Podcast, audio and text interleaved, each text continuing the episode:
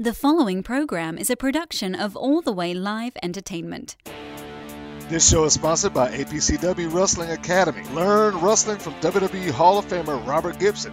If you're interested in becoming a professional wrestler, contact them at 770-871-5417 or online at apcwdouglasville at gmail.com. Also, buy a Collar and Elbow brand. Save 10% on your next purchase by using our discount code WPN Russell. That's WPN Russell at checkout and get a discount on great collar and elbow products.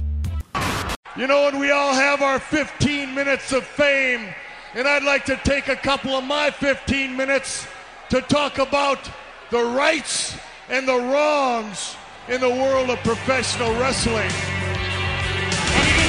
WWE Championship. This match is for the ECW World Heavyweight Championship.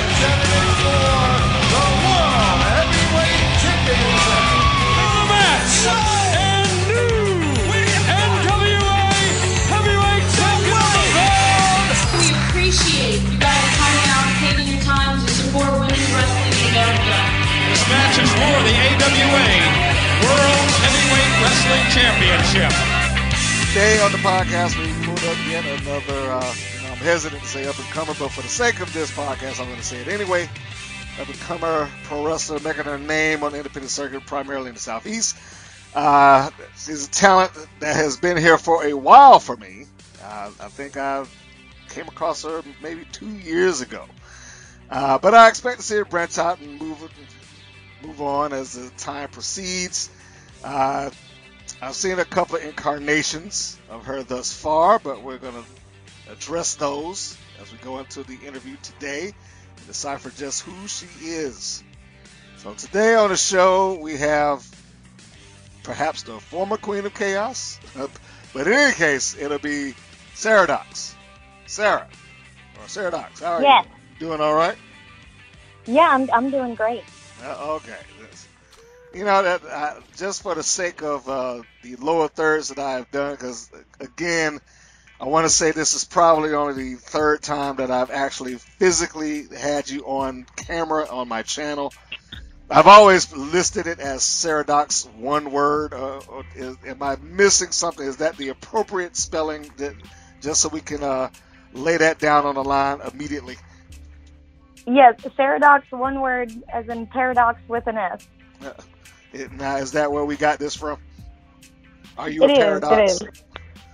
Yeah, I love anything fun related, and uh, paradox just seemed really fitting. It, it was who I am.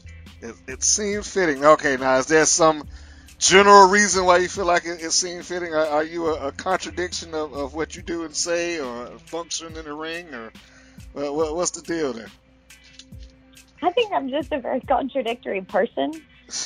Uh, but when I was a kid, I can remember the first like time the concept was ever introduced of a paradox. That it was like the if you put buttered toast on a cat's back and you flipped it, which side would it land on? Because buttered toast always lands buttered side down, and a cat always lands on its feet.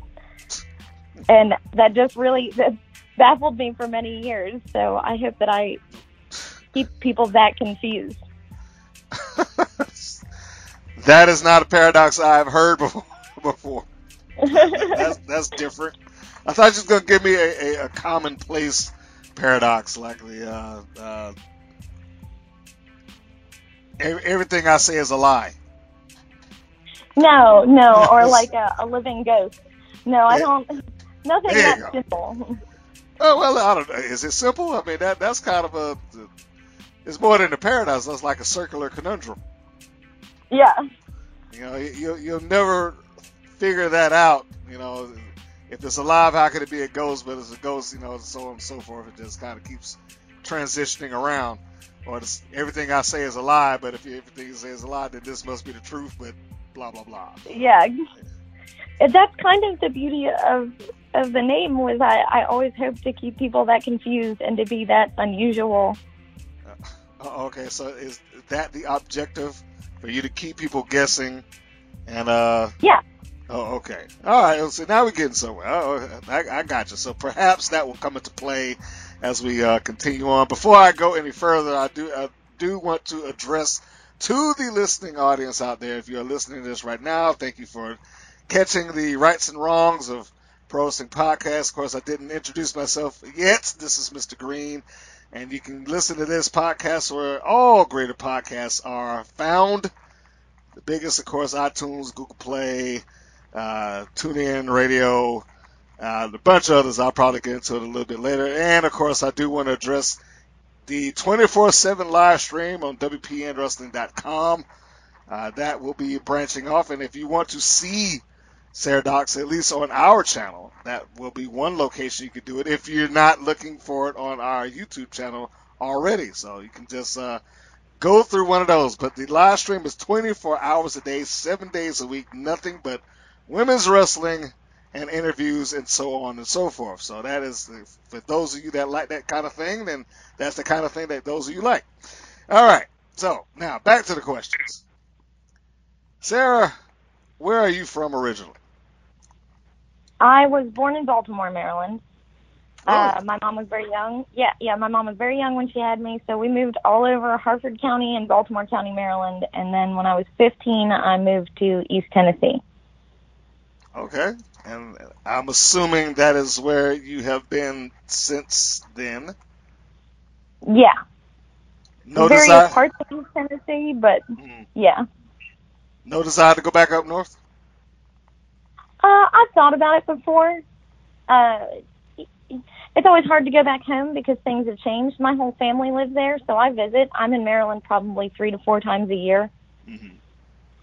Uh, but n- never permanently, no. Okay. Now, so the, the the desire to be up there just isn't isn't there any longer. I mean, I I guess in a long term sense. Yeah, in a long term sense. You know, you can never be six again. So like yeah, I haven't it figured out. be the same. Yeah, I got you. I, I understand. Okay, well, uh, I wasn't really expecting that. I don't, I don't, I don't know why. I just assumed that you were Tennessee born, but no. okay. But, but you, you've been there long enough now to to, to claim it. I, I would say at this point. Oh, definitely. Okay. I've I've spent 14 years here. You know, it's The the, the uh, formative stages of your life, let's say. yeah. Okay. Uh, the, of course, not the big question, but the obvious question here is why wrestling? Uh, why, why on earth did you get involved in that? Um, I've always loved wrestling, like since I was itty itty bitty. And I always tell people that I kind of got, I I wasn't one of those people that was born with like a singular mind. I didn't know what I wanted to do, so I chased a lot of different dreams, and wrestling was the only one that ever fit. Really? Okay.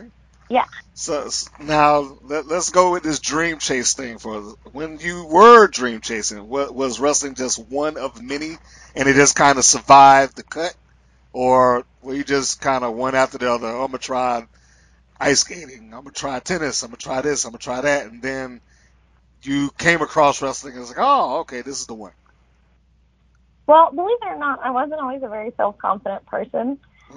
So for me, the idea that I could stand in front of a room full of people and like be any kind of performer was just not an option until one day I just woke up and I decided that it wasn't going to wait around forever for me to be brave enough and I just had to be brave and do it.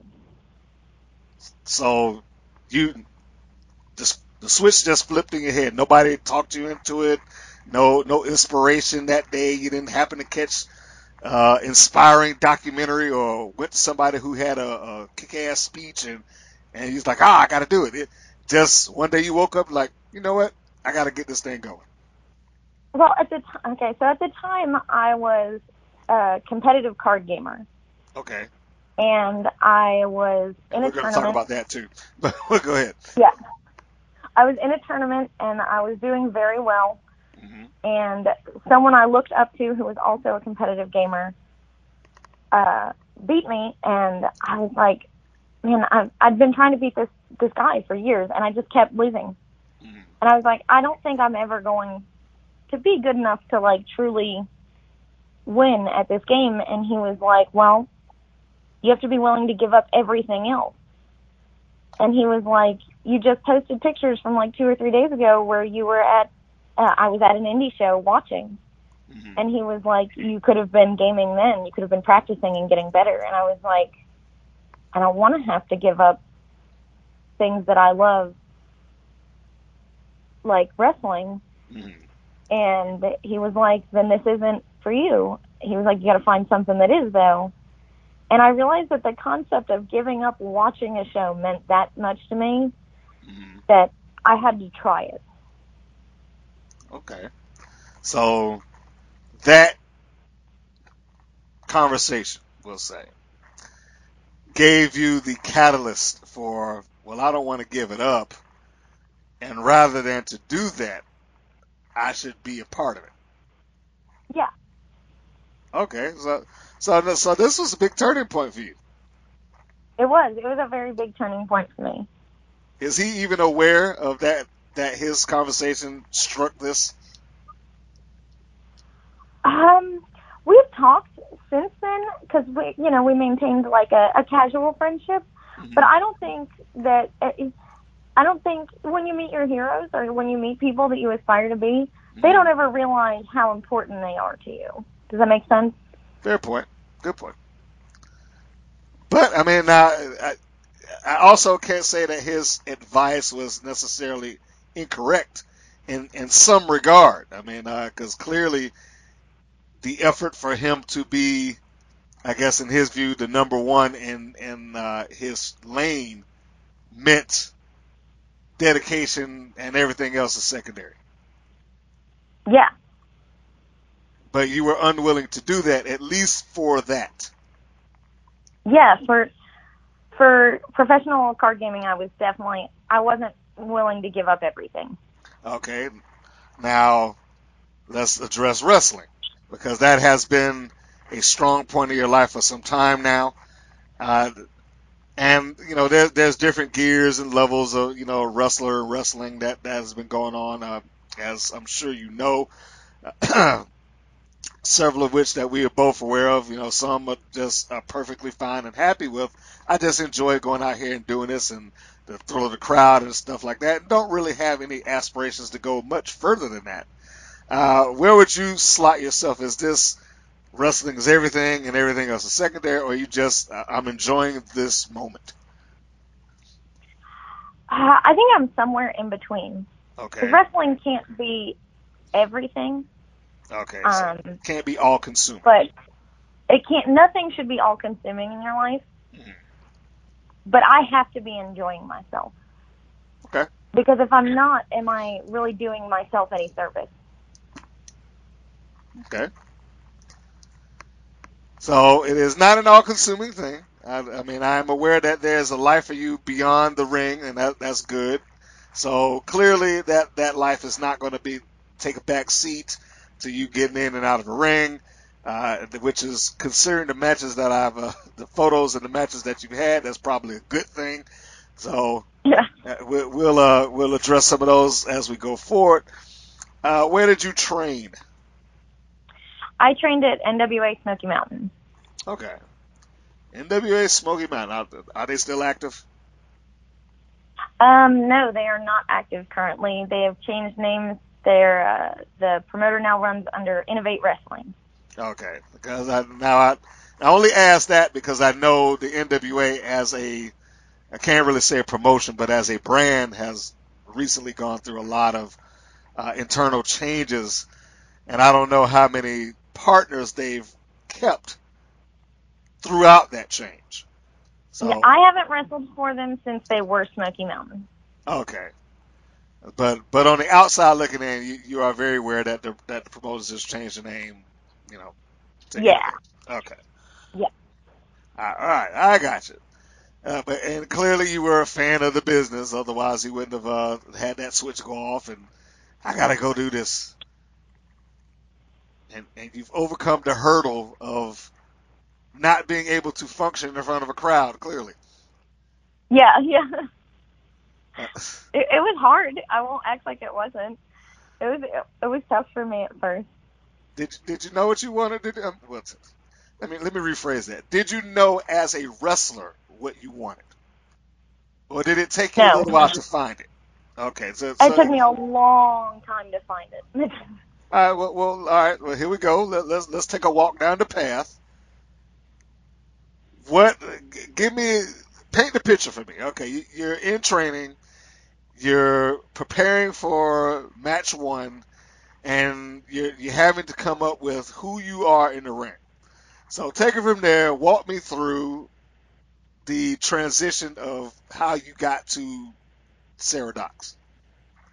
Okay, so I started training uh, in 2013, and I trained for 11 months, like three days a week. Wrestling did not come easy to me; it was hard work, and I had a trainer who was very serious and very competitive and pushed me really hard.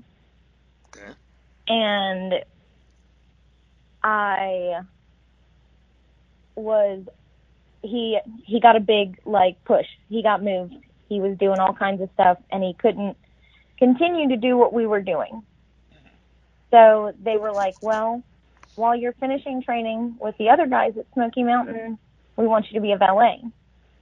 Okay. And I was like, "Okay, I can be a valet." And they were like, "But here's the thing. Uh, we think this crowd is is going to hate you. So be just the shittiest version of you you can be. And I was like, oh, well, that's not hard. I, I can be shitty. Like, Okay. so I got with a faction called Chaos Okay. and very quickly turned East Tennessee against me. And then a couple of months later, I had the opportunity to have my first match, but it was not at Smoky Mountain. It was on the road in another town in Tennessee. And they were like, you have to be cute and bubblegum and everything good in the world. And I was like, oh, I, I don't know how to do that. I had never thought of myself as the good guy.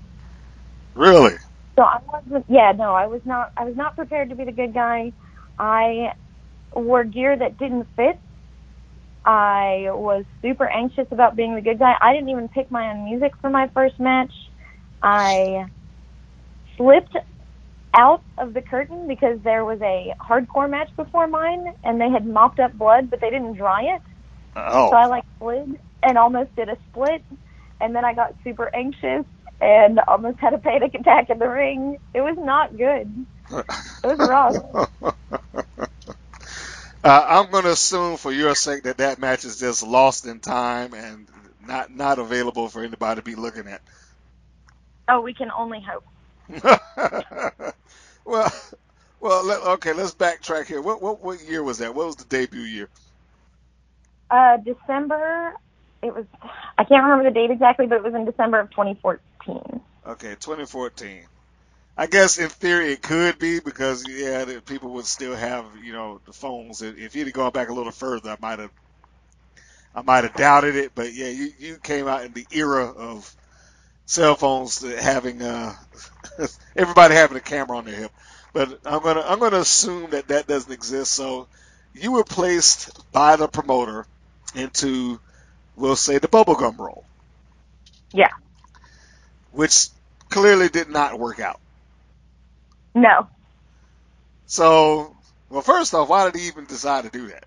Did did he talk to you Uh, about it, or just like, hey, you look cute, be be, you know, our good girl, know. I'm not sure.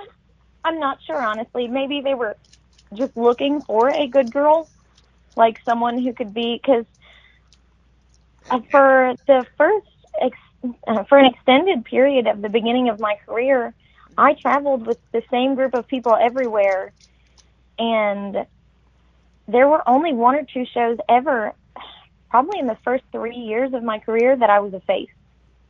Only one or two. Okay. But Everything this- else was Sarah is scary. Sarah is mean. Let her be scary and mean. All right. but in this particular instance, he saw you differently. Yeah. Or, or, or at least wanted different. I don't know. Let, let's not say saw. He, he probably had a idea in mind, and anybody will do. Here you can come in and do it. Yeah, I, that's probably more of what it was. Is um, my opponent was much more established than me, and they needed someone to be just the antithesis of her. okay, so so you were basically just to meet, to walk into, to walk into the ring, and I don't want to say take the beating, but be be on the opposite end of her. Yeah. They, they needed an opponent to be generated, and you were the one. All right, I got you. So that that's phase one. Where, where do we go from here? You you, you leave. You you you, you tried the, the the well, not tried. You were given the bubblegum good girl cutesy gimmick. How do we begin to evolve? Um, the next time they were like, the next time I went to a show and they were like, "Hey, we want you to be a good guy," I was like, "All right, but I I can't do bubblegum good guy," and they were like, "That's fine." I just I portrayed much more of myself. Mhm. I was kind of just punk rock and rowdy and real excitable and goofy, and people liked it. And then a lot of shows I traveled to after that, there were, you know, established names around that I wasn't. And it was hard for me to stand out unless I was being cruel or just a very loud, shitty person. so it was easier for me to be loud and shitty than to go unnoticed. Okay. Well, fair enough. And it got you it got you what you needed to be. You you start to understand what worked for you. So now were you always working under the name Sarah Dox? Has that always been the name or did you transition from one name to the next to the next and then come across this? No, Saradox has always been the name. It started with me. Um, lots of people have picked on it, and it's always going to be my name. Okay. So that that has always been the name. The incarnation of what Saradox was has has been different, but the name has always been the same. Yes. Okay. Got it. I think, like everything else in life, who we are changes, you know. So to me, my name will always be my name, but what Sarah is doing at the time or how she's acting is all based on how I've changed or grown, you know. Yeah. Okay. And uh, fortunately, I think you- you're probably a lot less likely to have somebody produce the same name, uh, you know, knock on wood. So. Yeah, I've never run into another Saradox. well, you know, I didn't think I would run into another Roxy until recently. So, you know, for I, I guess the only fortunate thing here is that that that particular Roxy does not stay in the area, so it's, there's no confusion in that regard. Yeah, that I think that happens with a lot of like common names. Like I, I was really worried because I was originally just going to use Sarah, Oh yeah, you. and then I was gonna get realized, somebody with that. like, yeah, there's like a eight billion Sarahs on the planet Earth, so like it had to be just a little different. Well, I, I guess I and, and the other fans that's out there appreciate that you decided to pick something that would let you stand out a bit, and w- without having to worry about uh, I guess being one of the eight billion Sarahs that's out there. Yeah, Uh, okay, so we get to final. Well, I'm not going to say final incarnation of Sarah Dox because you you probably are still evolving as we speak. But we get to the most recent incarnation of Sarah Dox. You, you figure out who you are and what you want to be and how you want to present uh, yourself in the ring. Um, you also, despite the fact slipping going into the, out in, because of the blood, which is you know a little disgusting, but despite that going into the ring, you have uh, grown into being able to take the bumps, dealing with the crowd, the uh, the, the, pain, blues, and agony, if you will, that that, that come with uh, with wrestling. Did you get everything that you expected from it? Because you know it's a different thing to uh, perform it, see it on TV, uh, go to a show and like, man, there's two people out there, or you know, whatever the case be. Did you get? Did you walk into this like, okay, this is everything I expected, or did you have any sort of shock, any sort of revelation, like, oh, okay, this is how it's on this side of the fence? Oh, I think wrestling was a big shock to me at first, but my expectations are a little weird. Um, I didn't expect when I came into wrestling that it would be so very territorial and aggressive. I didn't honestly, and I know that sounds weird coming into a contact sport, but I assumed that everyone had the same goals at the end of the day. Okay. And that was to be the best them they could be. Mm-hmm. And I think I, in the beginning, it was hard for me to understand other people's motives and understand what people wanted and what I was supposed to do and everything for the first two years was always I was always questioning everything because that's just who I am. I question everything. But now, uh, I always said the reason I got into wrestling was because I never wanted my kids to think that they couldn't, like, in part, why I got into wrestling was I never wanted my kids to think that they couldn't do something they wanted to do. And my biggest expectation was that I made them proud. And even though they very seldom are on my side because my children are traitors, What? um, they're, oh, they're not. they're Tra- oh, they're traitors. Um, You're their mom. they're They're, supposed to boo you. Only, well, the littlest one doesn't. She's my biggest fan. okay. Um, my son could not think anything outside of I am like the least cool wrestler in the room at all times. and my middle daughter is always telling me how she could have done it better. Really?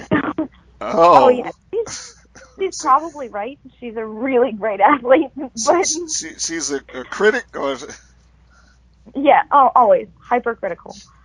oh, Um, okay. but they all love coming to shows and they all want to see all of it. And there was a point in time where I took a couple of months off of wrestling, Mhm. and they were the people who were like, "But you love it. Why would you stop doing it?" Well, that's cool. So my expectations have been met. Okay.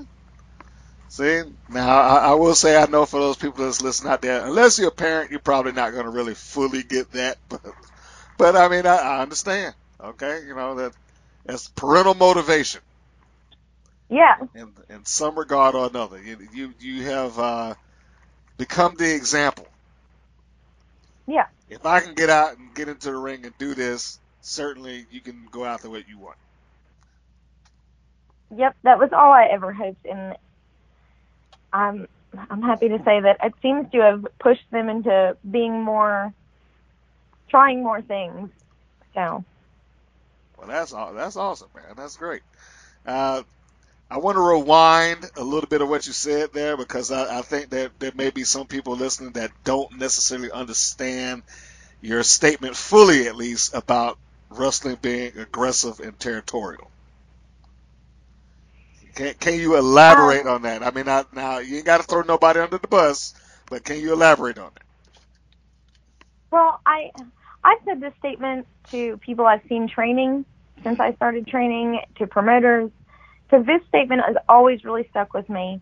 I was probably training for about six months, and at the time there was nowhere to train, so I was traveling really far to train, and I was I was killing myself to you know make these sessions and train for as long as I could and to do whatever I was being told because like I said, wrestling didn't come easy to me. I was a slow learner. And uh at one point in time I had made like friends in the locker room And my trainer said to me, This business isn't about making friends. None of these people are your real friends. You're here to make money. And at the end of the day, if you aren't making money and you aren't doing your best and getting better, then you don't have a reason to be here. And it struck a chord with me because I never got into wrestling for it to be like the end all be all money situation or for it to be about being famous. It was just something I loved, something that I had always enjoyed. Um, and and I wanted, like I said, to be inspirational to my kids. So everything he said was like very oppositional of who I was. Because I've always been a little bit punk rock and a little bit rowdy. Mm-hmm. And I didn't like the idea that wrestling was like this system that was made to put the best on the top and shit on the rest. And I, you know, I wanted to break that wheel or not be part of it while it was turning. So it was hard for me to accept that that was what wrestling was. Have you accepted it? I don't actually think that's what wrestling is. I think that that can be what wrestling is. If that's what you make wrestling, Okay. wrestling is like so many other experiences in your life. It is exactly what you make of it.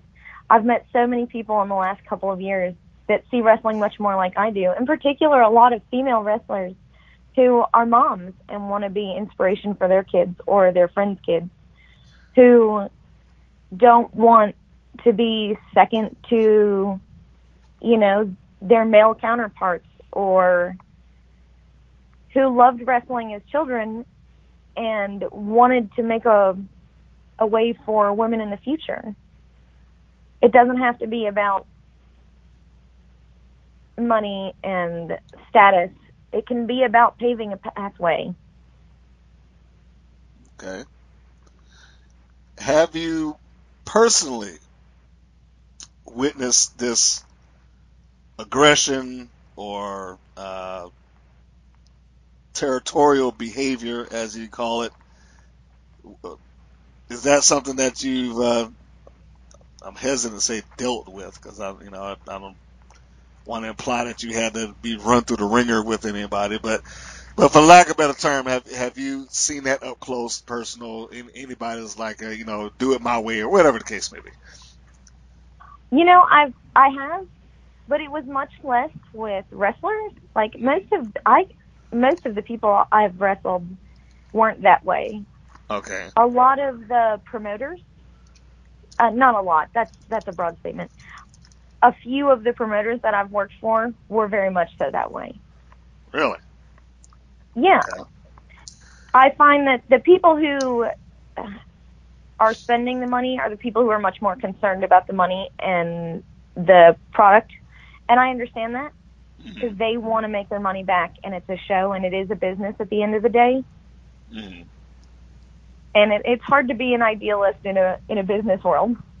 It is. I, I mean, uh, that that is a very accurate way to put it. I mean, if they're putting the money up, I I can't argue or knock the person that says, "Hey, I, I need or want you to do this to get the money back." Uh, I guess, however, on the outside looking out, I, I think I've come across more the scenario of how can I? I'm, I'm trying to put the okay, folks. uh, Mr. Green knows he's trying to say. I'm just trying to find the right words to say it.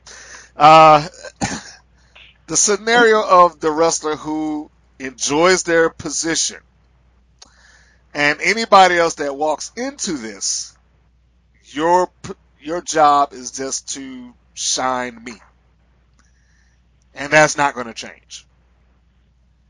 Um, I've seen that. I've seen it a lot. Um, and I don't want to stereotype all male wrestlers, but I see it a lot more in male wrestlers.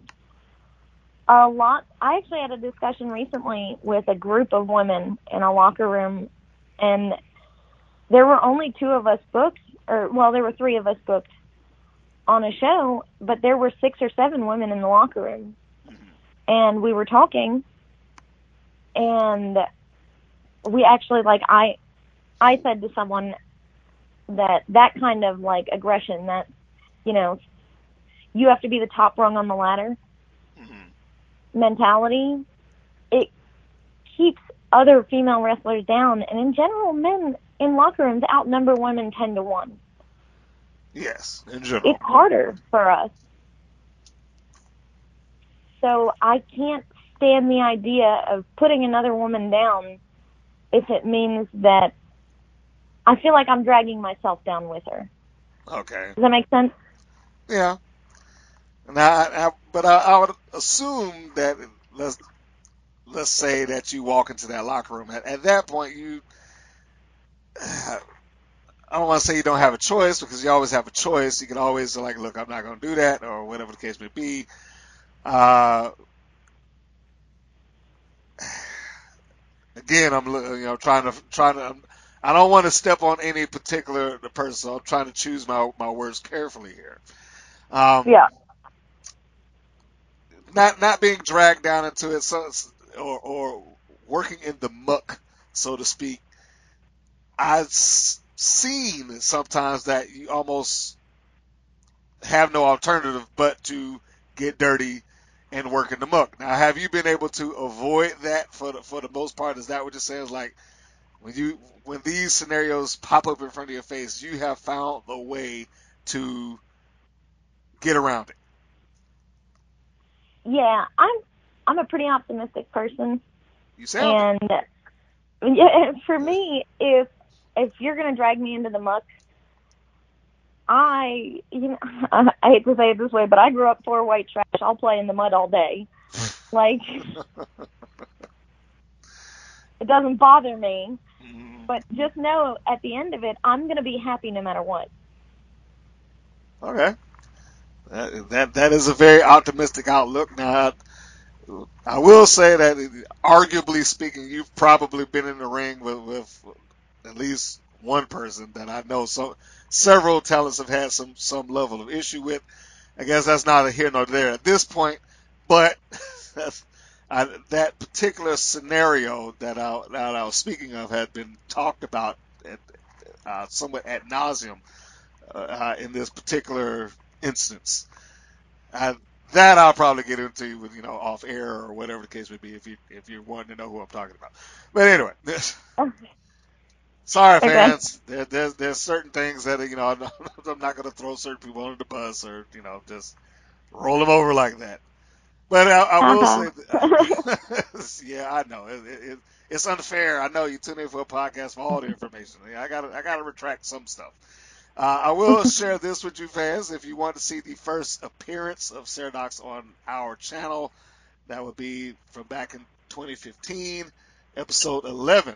So wow, that is out because we're up to episode 71 now. So look at that. That's that's way back there. Um, Yeah. And I believe the the uh, opponent at the time was one Jessie Belle Smothers. Yes. So how about that? That that is a um, arguably your most consistent opponent. Yeah. Jesse and I wrestled in a handful of states under a couple I want to say I want to say we wrestled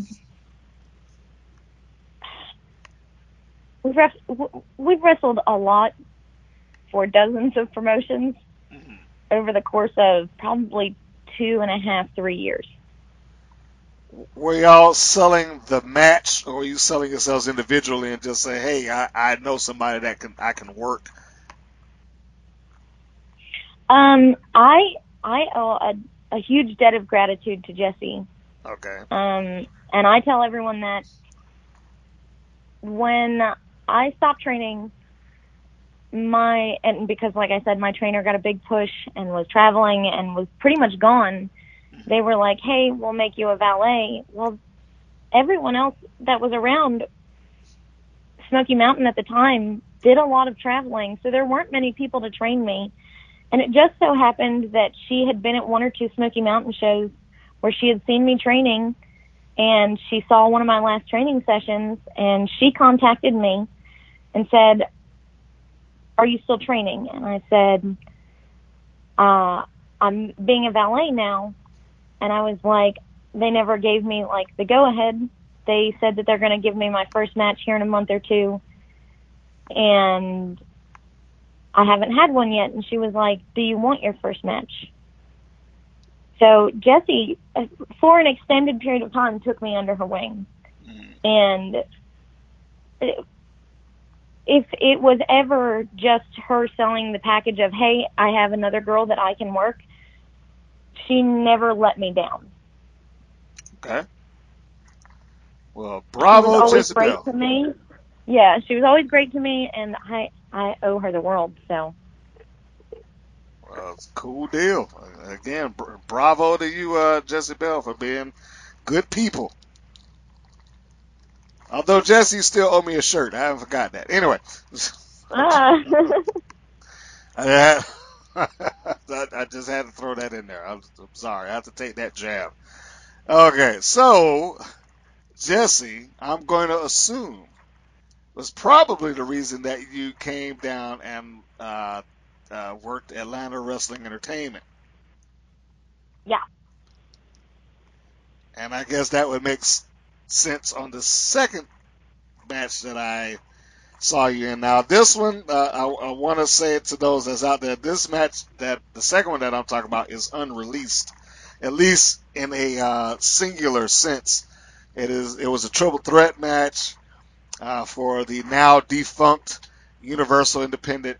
Uh, was I, UIW yeah, Universal Independent Wrestling uh, for the women's championship. Jessie Belle, yourself, Sarah Dox, Pandora, uh, three of you working together in that match to determine who would win the vacated, the, the then vacated title. So, uh, so now that you bring it up, that uh, you know Jesse was kind of uh, helping you out there, I guess that makes sense. I'm like, oh, originally I thought it was just coincidence. Like, oh, they're working again, but no, it's no, we feuded for uh, titles. Uh, we feuded for, I want to say, a year at RWA after Mickie Knuckles had to vacate the title in um, Pennsylvania. We've feuded in Lenoir City. We feuded. Uh, we wrestled in Georgia together. I mean, we we went all over the place. So I, I I remember that match. Yet she, like I said, I didn't stand a chance, and I don't.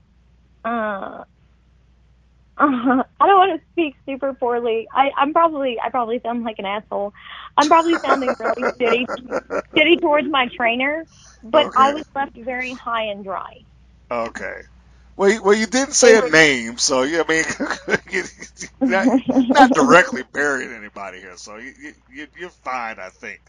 Now, the only way that that's going to come out is if he or she decides that they want to get up and go, well, no, I did, you know. Now, if they do that, then you're exposing yourself. So, you know, yeah, yeah. so let, let's not have the hit dog or holler syndrome. Look, if you got up and left, just admit it.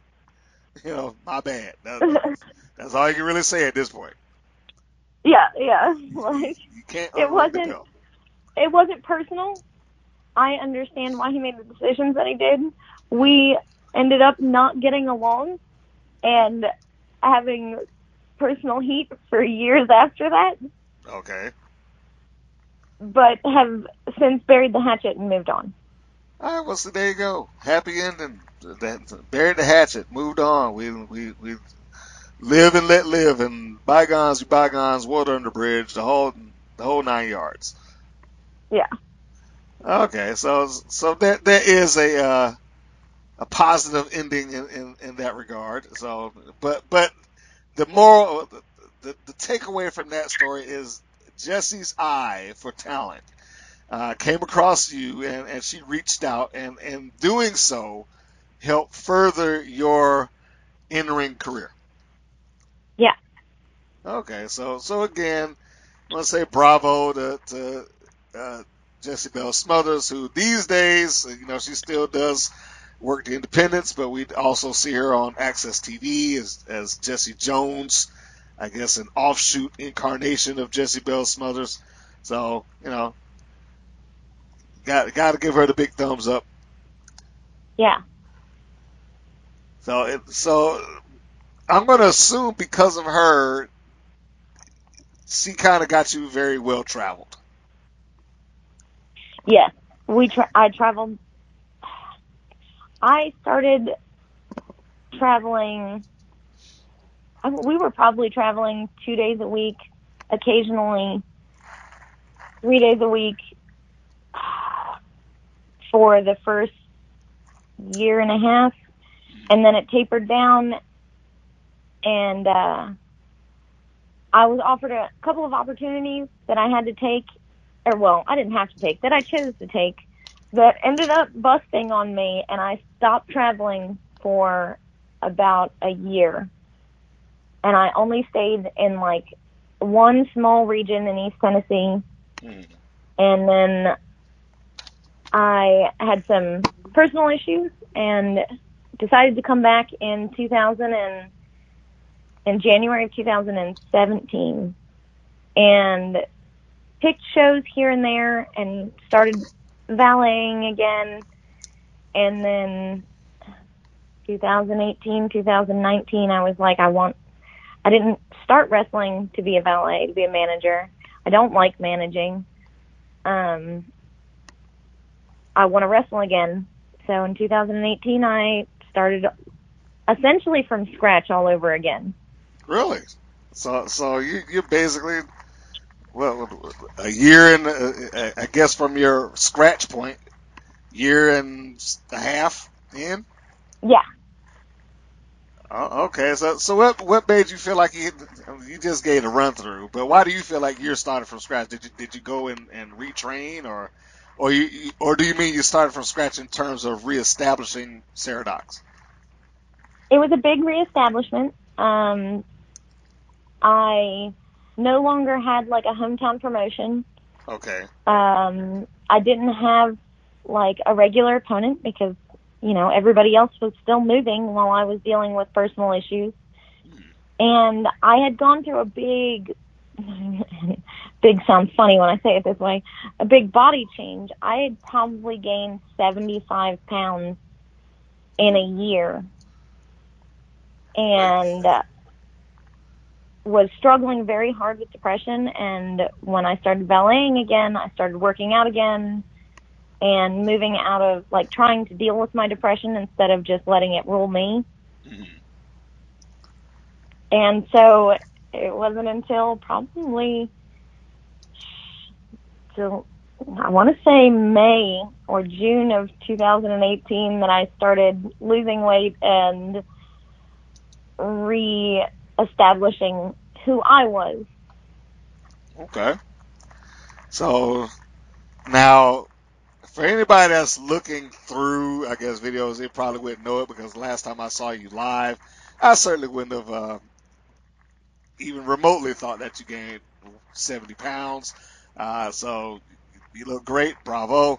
Um, last footage available again, fans. Go through the channel if you want to pick out the specific video. That would be episode 68, the Women's Triple Threat. That was the uh, the last time that I got to witness Sarah Dox work live, and uh, you can see the end result uh, of her of her uh, body transformation. You know, bringing bringing herself back into fighting form, so to speak.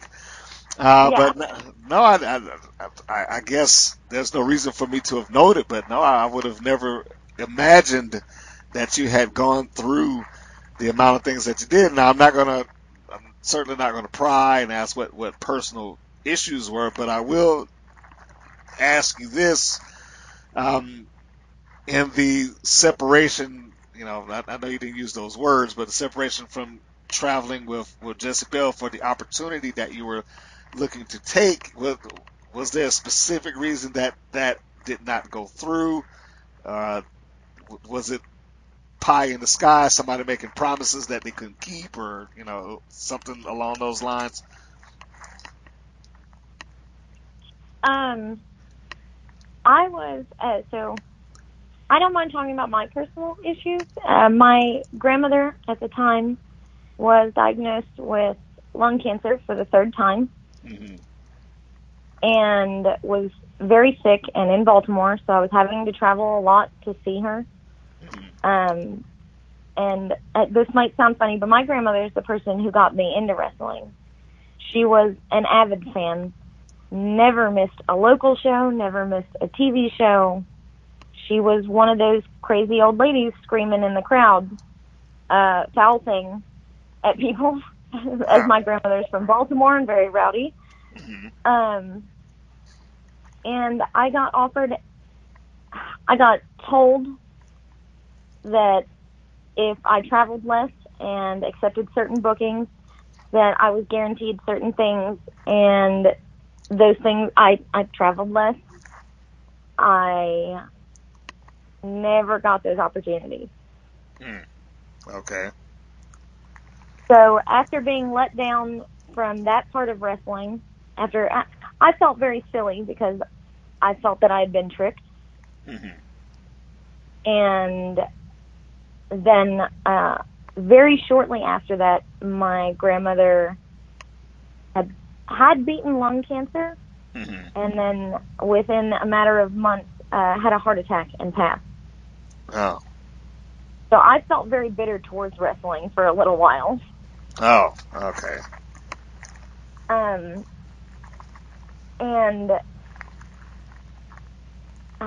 I feel like I said it in the beginning. My mom was very young when she had me, so my grandmother did a lot of raising me. So it was, a, it was a very heavy blow, and I let anger and depression, and like I said, I've always been a little too ruckus for my own good. So I let that all get the better of me, and I just I was a very angry person for a little while, a very sad person, and it, it like I said, it took my kids, you know, being like, "Why do you act like you hate this when we know you loved it?" To bring me out of it. Mm. So, so your kids were direct, not just responsible for you getting back into wrestling, but they basically brought you out of a personal funk. Oh yeah, they my children have saved my life. That's I firmly believe that. All right. Th- that's not something I expected to hear, but uh, that's that's high praise. I mean, there, there's no other really way to say it. Yeah, they're kind of the best. They're they're. I don't want to put them over too much. They're okay. Well, well, you did call them traitors earlier, so I think it levels out. Yeah, okay. There we go. It's even still. If that makes you feel any better, so there, there you have it.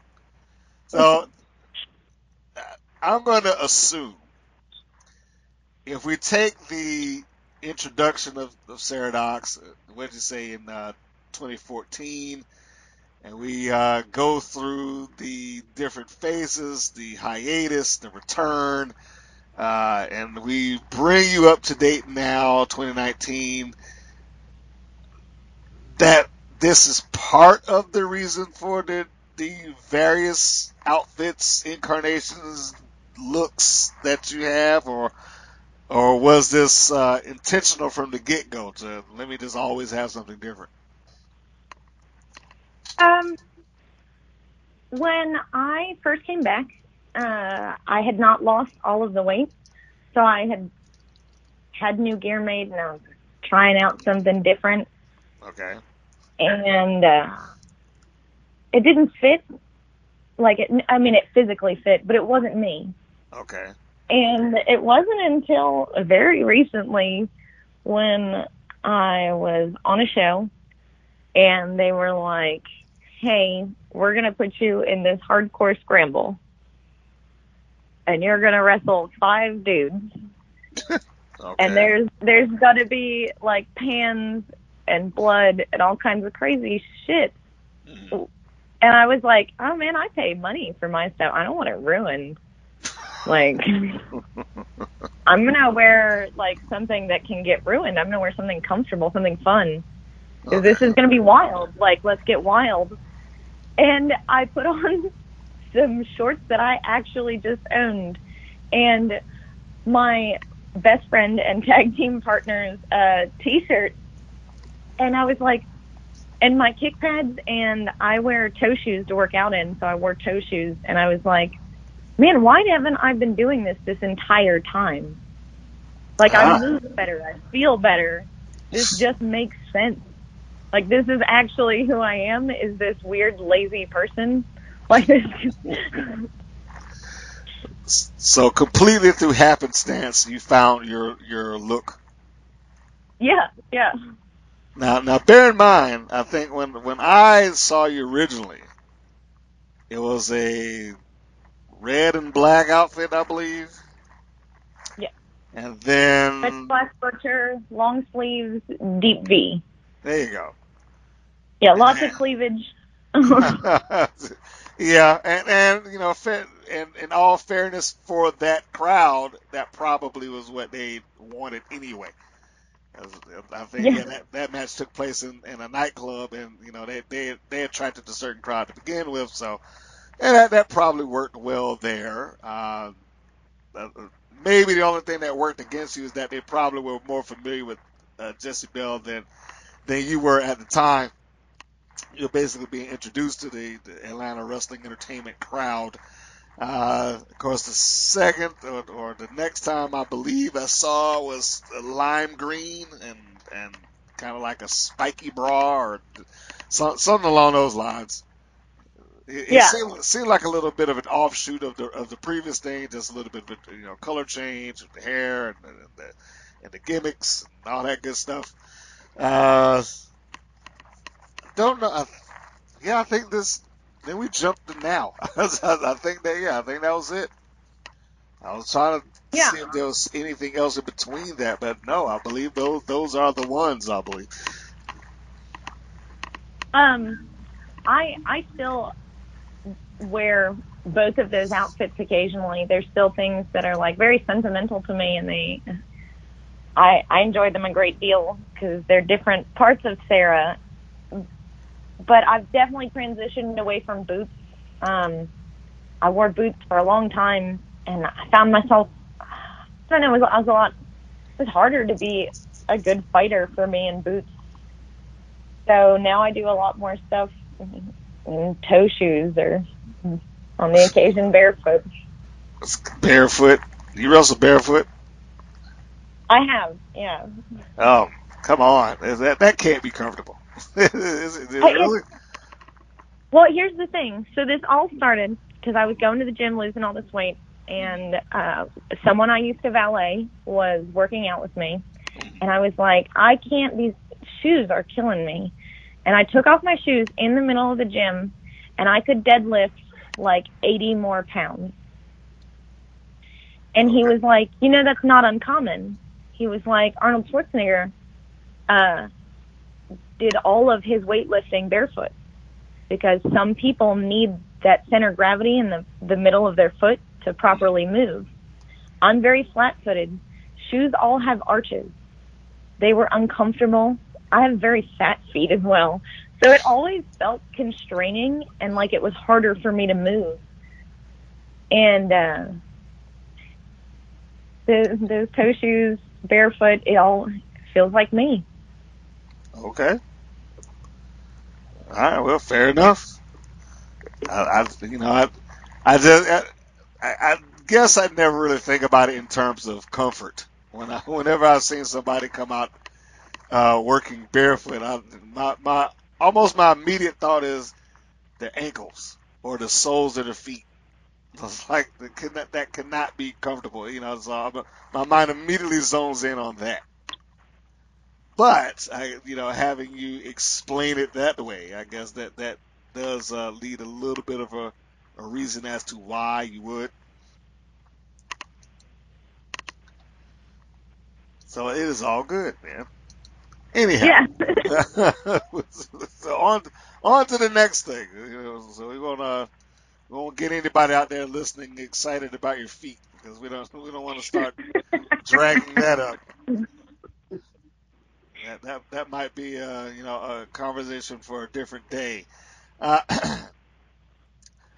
I am going to ask anybody out there in the in the uh, business that inspire or push you forward. Uh, you've already mentioned Jessica Bell, so I'm going to assume that she's on that list. Anybody else that you really kind of like this person, whether I've talked to them personally or not, gives me the the oof to move forward. Um, there have been a lot of people who've pushed me, and helped me move forward. And I'm always asking for advice. I always want to be better. Um, in the beginning of my career, uh, Jesse was super helpful. And at the time, also, uh, Mickie Knuckles was like, she was someone I had idolized for a long time. And they always say, don't meet your heroes. And Mickie was like living proof that that was wrong. She was so good to me and so helpful and always honest. And so was Shane Andrews and Nick Taylor. They always, they were always pushing me to be more, to be better. They were never like, oh, that was good, cool, yeah, we'll move on to the next show. They were like, no, here's what you did wrong. Let's get in the ring and we'll show you how to fix it. We want you to be you. They wanted me to be satisfied. So they were super great. And when I first came back to wrestling, I was really nervous because I hadn't, I'd gained all this weight. I hadn't wrestled in a long time. And Nicole Stratton was like, come meet me and we'll knock some of the ring rust off. And we were in the ring for five minutes and she went, I don't know why you're scared because I've wrestled 20 women in the last year that weren't as good as you. and I was like, well, so that's all I needed, I guess, was, you know, someone to tell me I was still okay. And then a couple months after that, yeah, yeah, I just needed that praise. So a couple months after that, I go to the show. Uh, my once again, my best friend and tag partner gets me booked on called Metal in the Mountains, and we are meeting other people to pick them up to take them to the show. And I meet Brad Cash and Nina Monet for the first time, and they were super fun and super inspirational. And, you know, I hadn't been traveling much at that point. I'd just barely been coming back. I'd probably only had two or three matches back. And they were like, no, kill it. This is what you should do. This is, this is a thing. Okay. So, so you uh, have found inspiration, or maybe not inspiration, but motivation. That's better. Motivation from various uh, persons that you've kind of crossed paths with. I'm assuming, particularly in, in the route back, because of maybe a little bit of lack of confidence. As, as you just said, you hadn't done it for a while. You, you probably felt a little bit unsure, you know, following the weight gain and whatnot. But they, they basically gave you the uh, reassurance that you are still you. Yeah. You didn't lose nothing. I, I, if anything, I I feel like since I've come back, I've actually become much more comfortable and an even better wrestler because I was so unsure in the beginning. Well, now knowing that, what are, what's the goals that we have uh, laid out in, in, in front of us here? I mean, I always say that I don't necessarily have goals, but I have wrestling. I have a wrestling bucket list. Like there are people I want to wrestle. There are things I want to do. Um, there are you know pipe dream matches, and then there are people who live down the street that I I want to work again, and I'm perpetually pushing to make it happen. Um, Nicole Stratton and I had one match that was a tag match, and it was her and Lenny Stratton versus me and Jess Conley when I was still part of Chaos.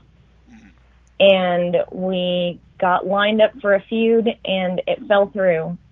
And we were begging for the opportunity in multiple places to get a singles match, and she got pregnant. Okay, now now just for the benefit of those that are listening right now, when you say Nicole Stratton, are we talking about Nicole Payne? Yes, yes. Okay. Uh, Nicole Payne, Nicole Stratton. Uh, on Facebook, I believe it's Darian Nicole Stratton. Uh, Yeah. They've gone. She's gone by a, a couple of names. Yeah. Okay. Now, and, and I just, you know, just for the sake of uh, anybody that was might have been confused, like I had a, you know, good idea who you were talking about, but I know there's a significant chunk of people that probably only know her as Nicole Payne. So I just just wanted to clarify, you know, Miss Hardcore, or however you choose Yeah, to, yeah.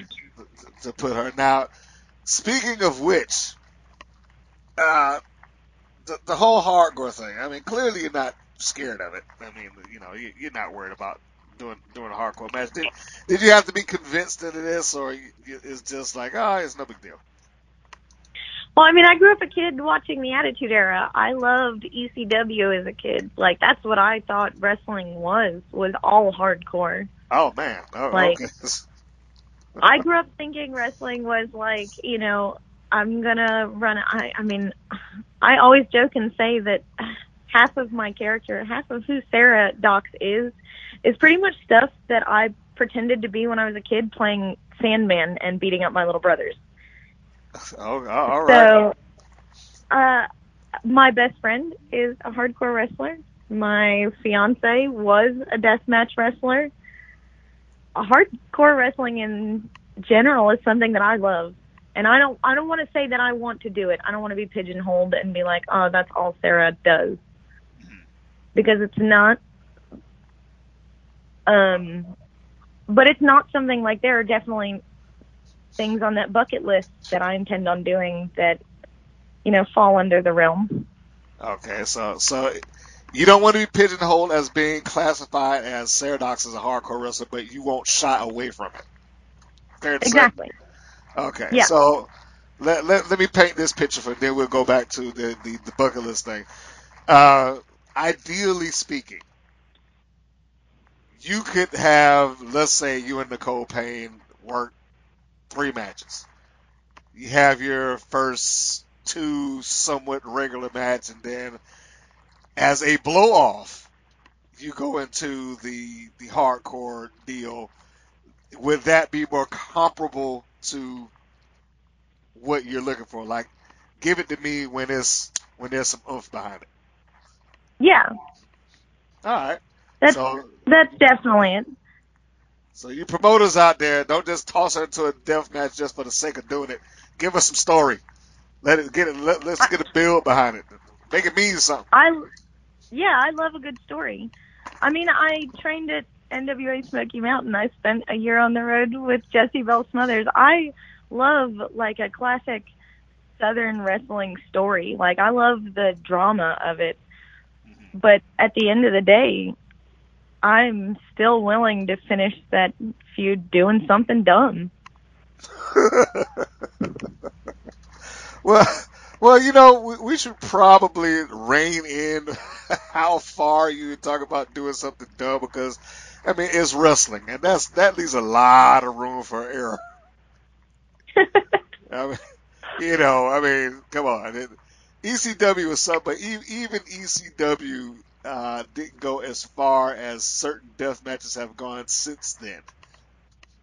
Oh yeah, I've I have witnessed. Uh, I've been essentially uh, the medic to, like I said, my best friend and my fiance doing deathmatch tournaments.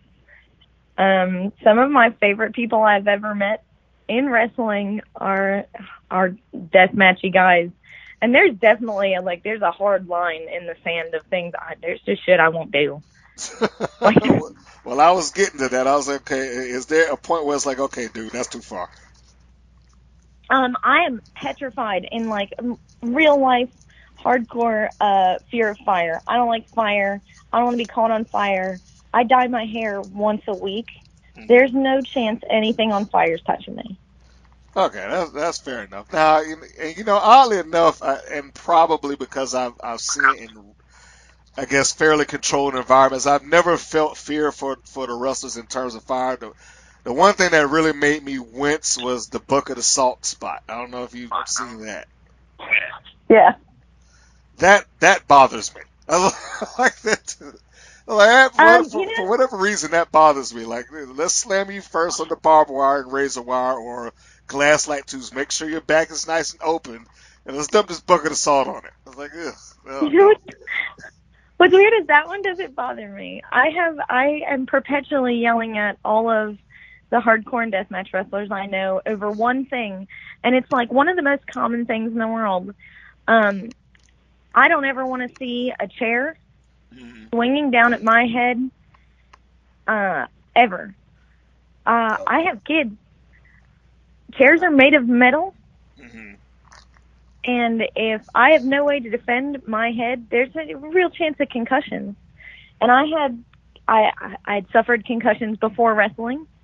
I have no intention of suffering anymore. I always want to know who my children are.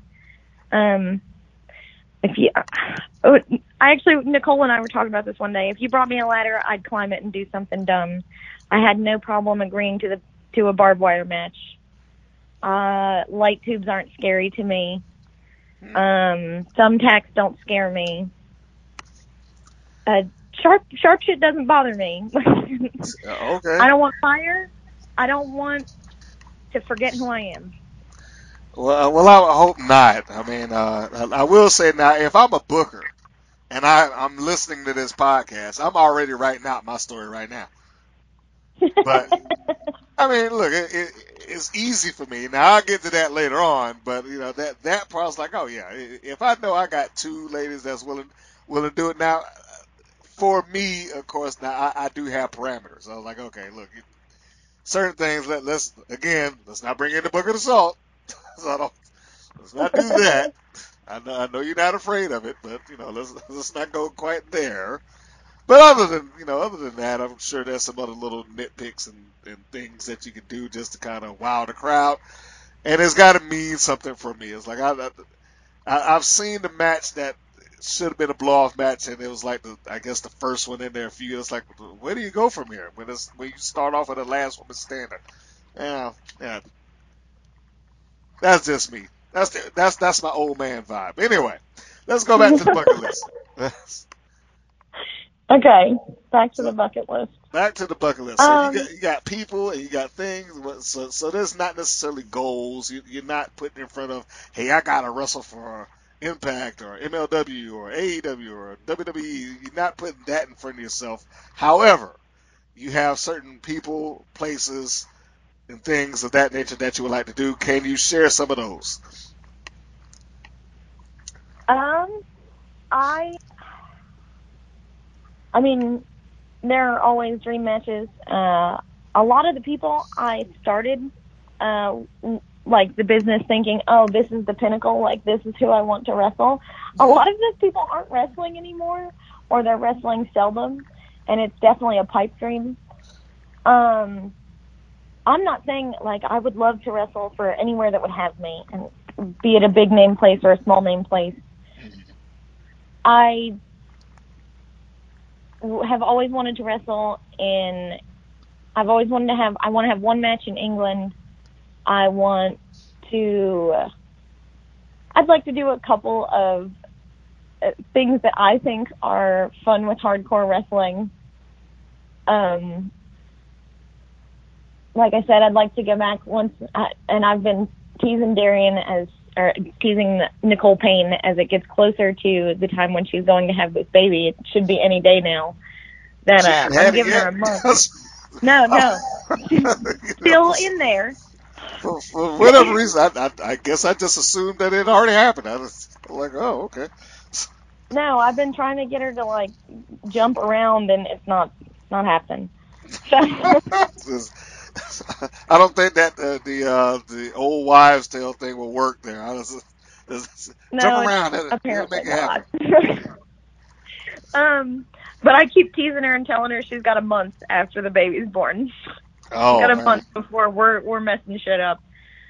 Um, I have recently had the opportunity to wrestle as you saw Brooklyn Creed, Mhm. and I had a blast with Brooklyn. I'd love to wrestle her more. Uh, Brittany Love was also a fantastic opponent, and I can't wait to see more opportunities with her or with Crystal Rose. Okay. Um, Y'all should be tagging, not fighting each other. um, I I don't know. I had a really fun match just the other day against um a guy where I got to shove a hot dog in his face after pretending we were gonna eat it like Lady and the Tramp. Mm. And like I didn't realize that was on my bucket list until it happened. So not all of them I even know. until you do it. yeah. That's fair enough. I didn't I didn't know I needed this into my life until I got it. That that type of thing. Yeah. Oh, okay. Again, fair enough. Fair enough. I I I, I could buy that. So perhaps, again, for those promoters, and I know a few of them, you know, tune into this every so often, every once in a while. But those promoters out there that are looking for another talent, you might be the one to provide her that next thing that she was not even aware of on her bucket list. Yeah. I'm, I I'm, I'm gonna put something on your bucket list right now. I, I, I, You what? I, am gonna put something on your bucket list right now. Okay. A concession stand brawl. I would love it. Um, You, Crystal Rose, versus I don't know Nicole Payne, partner of her, her of her picking. That would be excellent. I, I find find me somewhere to have this happen. well, adver- advertisers, if you send me enough money, I will book that match. I will make sure that that match happens once I had the money to do it. Because actually, I was uh, I, I contacted Nicole before she got, I think shortly before she got pregnant. Was uh, APCW, quick plug for them, Robert Gibson School here in uh, uh, Douglasville, just outside of Atlanta, had kind of stopped doing women's wrestling, and I was trying to bring, help bring that back around. So I was I was gauging talent at that particular time, and I think, yeah, I think the next time that I contact, it's like, oh, I'm out of it right now. I'm, I'm pregnant. It's like, oh man, okay. yeah. So yes, but there you go. That that is that is on the. I'm, going to just officially place that on uh, Sarah Dox's bucket list. Concession stand brawl, so I can go and beat each other with uh, all sorts of uh, kitchen instruments and food.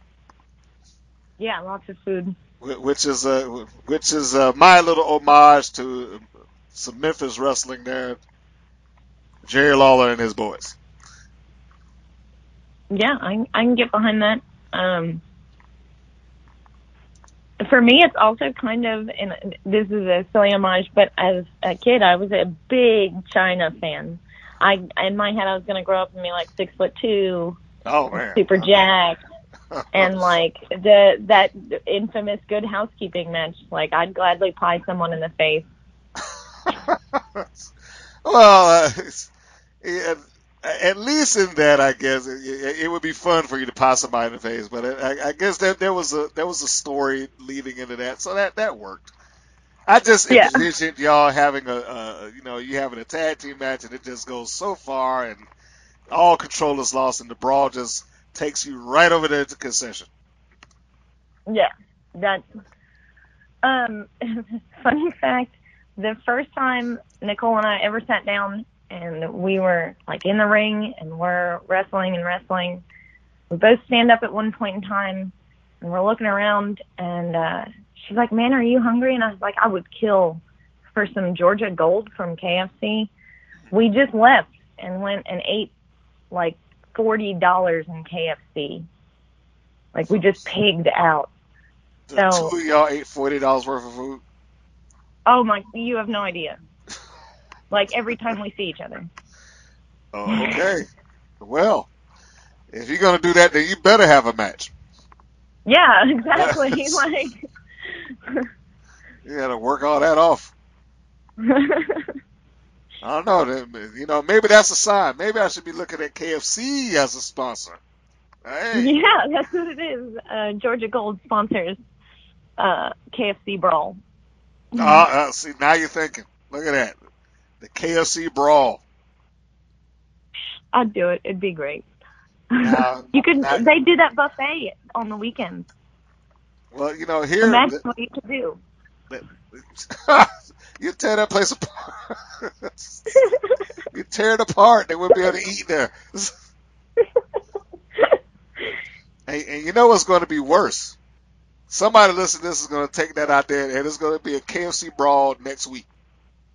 Oh yeah, definitely. I mean, I'll be really sad that it isn't if it isn't me, but I do want to see it now. Like, I, KFC brawl. Then, then you could just go, out. that was my idea. I said that. I I wanted that first. Yes, I know. Yes. How many beer festivals have you attended? Random question there. um, I've actually only ever attended one beer festival. It was a really small one in downtown Johnson City.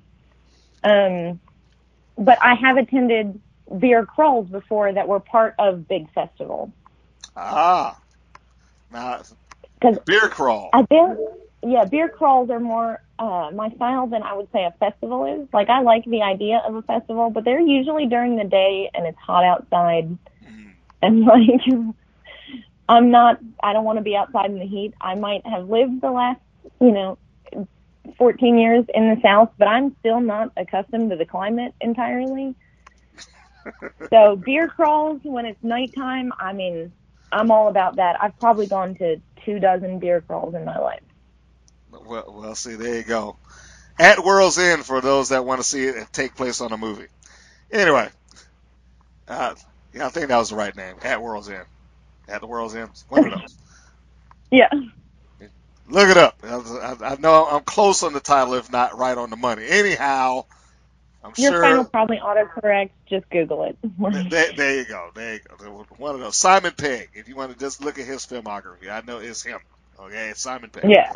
So, so we got uh, Sarah Dox the beer crawl. The only reason I asked that question ahead of the, the random question section because I believe I saw a picture of you uh, profe- professing some sort of love for one of the beers. I was like, okay, she's probably been to a beer festival at least once if she's doing that.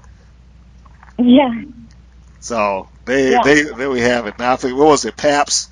You're professing your love yeah, for yeah, Pabst Blue Ribbon. PBR. Yeah, I'm not. I'm a PBR junkie. Um, there's nothing to, better to me than like a good cheap beer. Like it, it's the best thing. It's super refreshing. It's super relaxing. It goes good with most food. why, why, why a good cheap one? Not, not, not a good expensive beer. No, because I'm gonna drink more than one, and I don't want to. Like, why? Why spend eighty dollars when I could spend twenty? Well, well, that's true. Now, you know that logic usually applies when you're talking about liquor. So I guess it, it works for beer too. I don't, I don't know. That, you know, you, I said I You know, guess that's all, all dependent on what your purpose is for buying the beer and or liquor. Uh, getting more ratchet essentially than I already am. well, if that's your goal, then no, you don't. You don't want to spend a, a ton of money on that. You- I'm sure you could buy bottom shelf and you'll be fine. yeah, I mean, I've also, I've, don't get me wrong, I've tried good beer. I've been to breweries, um, and I don't see. I don't know. I'm maybe I'm just a weirdo. I've I've paid fifteen dollars for a glass of beer before and been disappointed. PBR never lets me down. It's always the same. It's always good. No, look, I, like I said, I, I understand that, that that logic has been applied, at least in my lifetime, for for liquor, because you know, that- and I, not to go off into my little world at the, when I was drinking a little bit more heavily, but anyway, the the point being is if the if your goal is to walk someplace and be drunk necessarily, then it doesn't matter which version of this you get. You, can either pay the extra fifty bucks for the effect, or you can do it for twenty. You you make the call. Yeah. So there you have it. And that's a lesson for you kids out there. Don't drink and drive. Uh, Let me let me put that disclaimer in since we're since No. we're alcohol here. Don't want don't want to do that. Uber I have never in my yeah, I was gonna say there's Uber, there's Lyft. Call a friend. Uh, I'm a real big advocate for no drinking and driving. Yes. It's, if you're gonna drink, just walk around. Well, maybe not that because Jeff Hardy got in trouble for it. So I don't know, which is unfortunate, really. But I don't know. yeah, I mean lots of people have gotten in trouble for walking around having had too many to drink. Well, that's true. I- But, I'm you not know. one of those people. You, you got to be drawing a lot of attention to yourself at that point.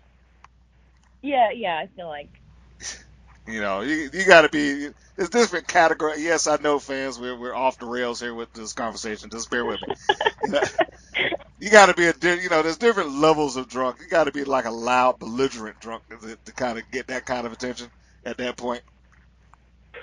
Yeah. I don't So- think I think that drinking uh happens in phases. Like when you're young, you're a loud, belligerent drunk. But as you age, if you go out and you like say you have one too many, you're not that same 21 year old kid. Well, you I know, would hope his- not. His first beer, yeah. you you know, this isn't your first time. You should have learned to, you know, manage your shit. You should have. Now, unfortunately, there are some of those out there that just don't seem to do that. So, you know, fair. so just, just just watch it for those for those that don't know how to manage it. Just you know, kind of steer away from them and just move on. Just make sure they don't ruin your night. That I guess that's the best way to do it. Anyhow, Yeah.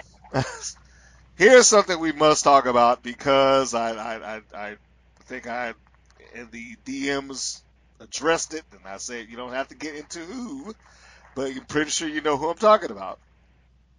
That you recently had a match with someone that was relatively untrained. Does, does Yeah. that does that ring a bell? Okay, you got it. All right, so It, does, it does. uh, that is, in my view, that comes off as a pretty uncomfortable situation to be in as a worker. Like because that, you know, I, I I've said it to somebody somebody else. I was like, it feels to me like a damned if you do, damned if you don't situation. Because on the one hand, you're booked, you're there, Yeah, one way or another, I'm here. So so you have that, and and you may not even know this person's untrained until you get there. And if you now that you're there, your uh your options are somewhat limited. I can go out here and try to pull the best match out of them that I can, knowing that if I do that, I become the resume for this person to go and get the next match. Because, you know, that's just how it works. On the other hand, I can cut them off and like we're not doing any of this and the people aren't going to get the match that they should have gotten out of me because the person I'm in the ring with can't do shit. So- yeah, here, there's very, and I want to clarify this first. Mhm. There's a very big difference between being untrained and being inexperienced. Okay. Clarify. Like we all, yeah, we all started, we all started out having to have one our first match.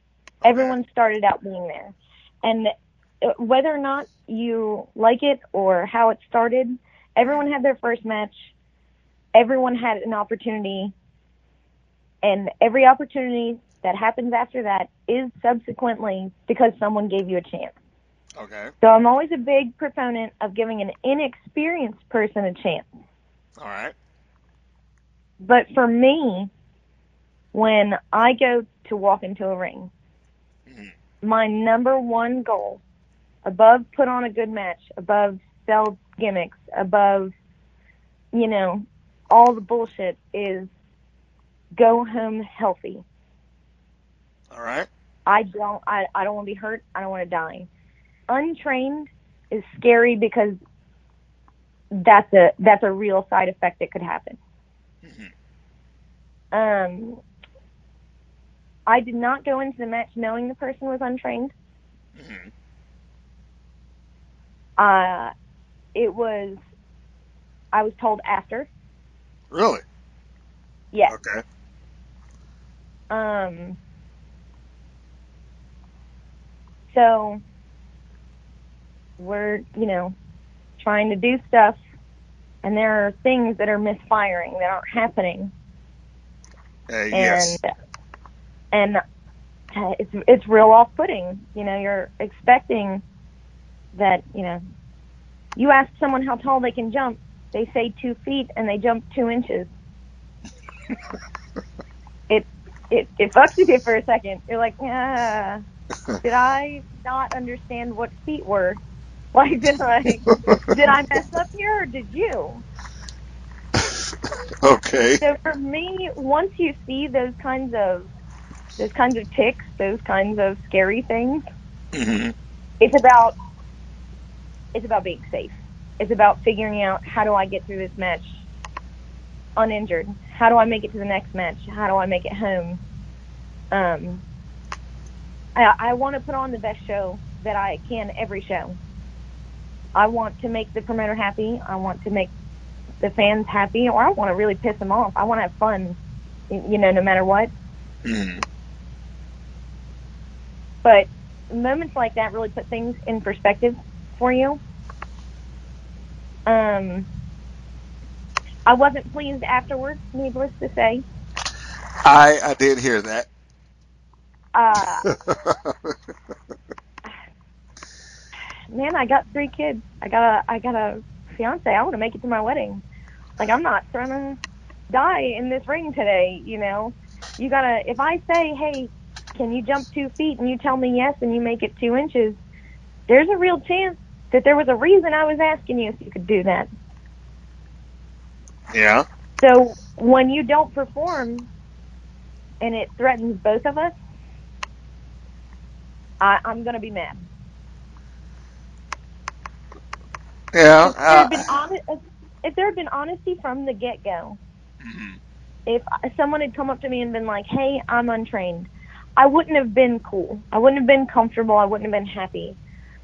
But there could have been a way to work around it. I feel. Okay.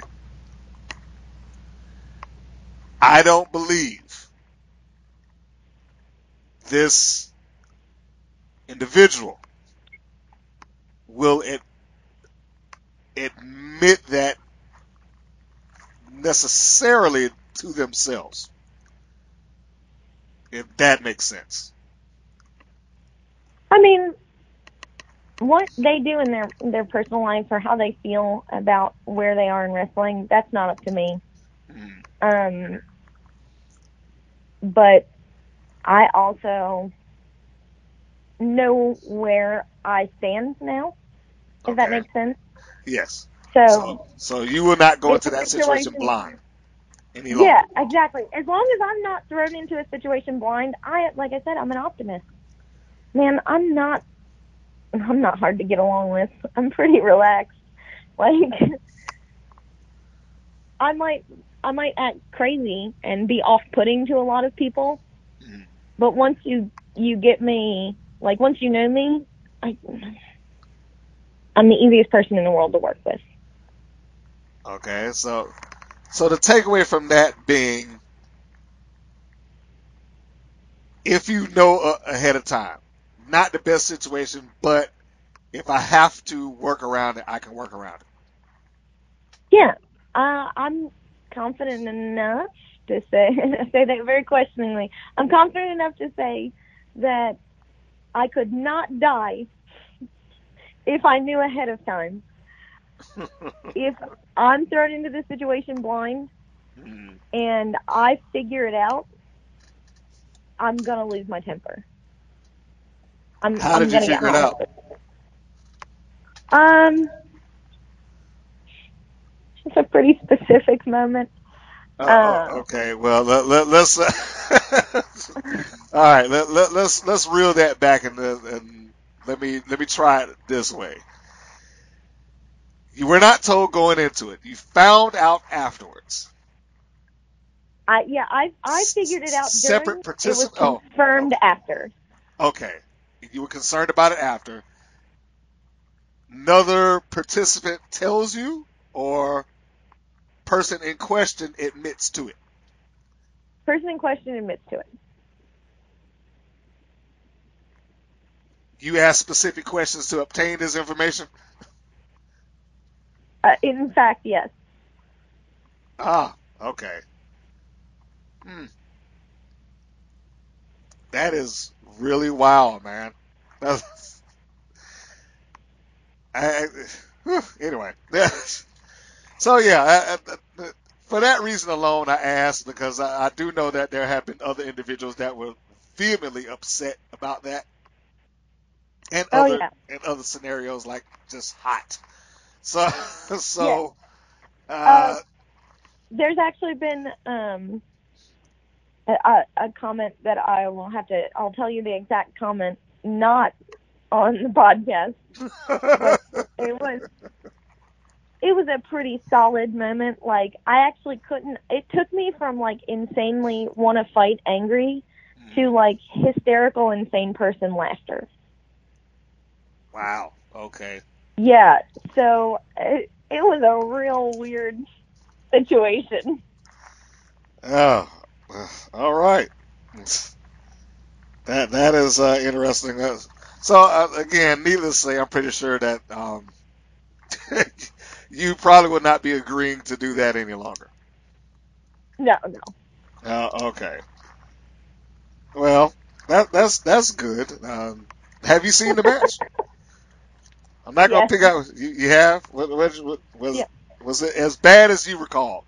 Because I did show it, and I, I know that, that some other people. I'll put it that way. Maybe it, it wasn't. Maybe in their head it was a little bit more blown. It's like, well, okay, it wasn't great, but it was it wasn't as bad as I remember. That was exactly my thoughts. Is I watched it ready to be mortified. Like I was like, oh man, this is tape.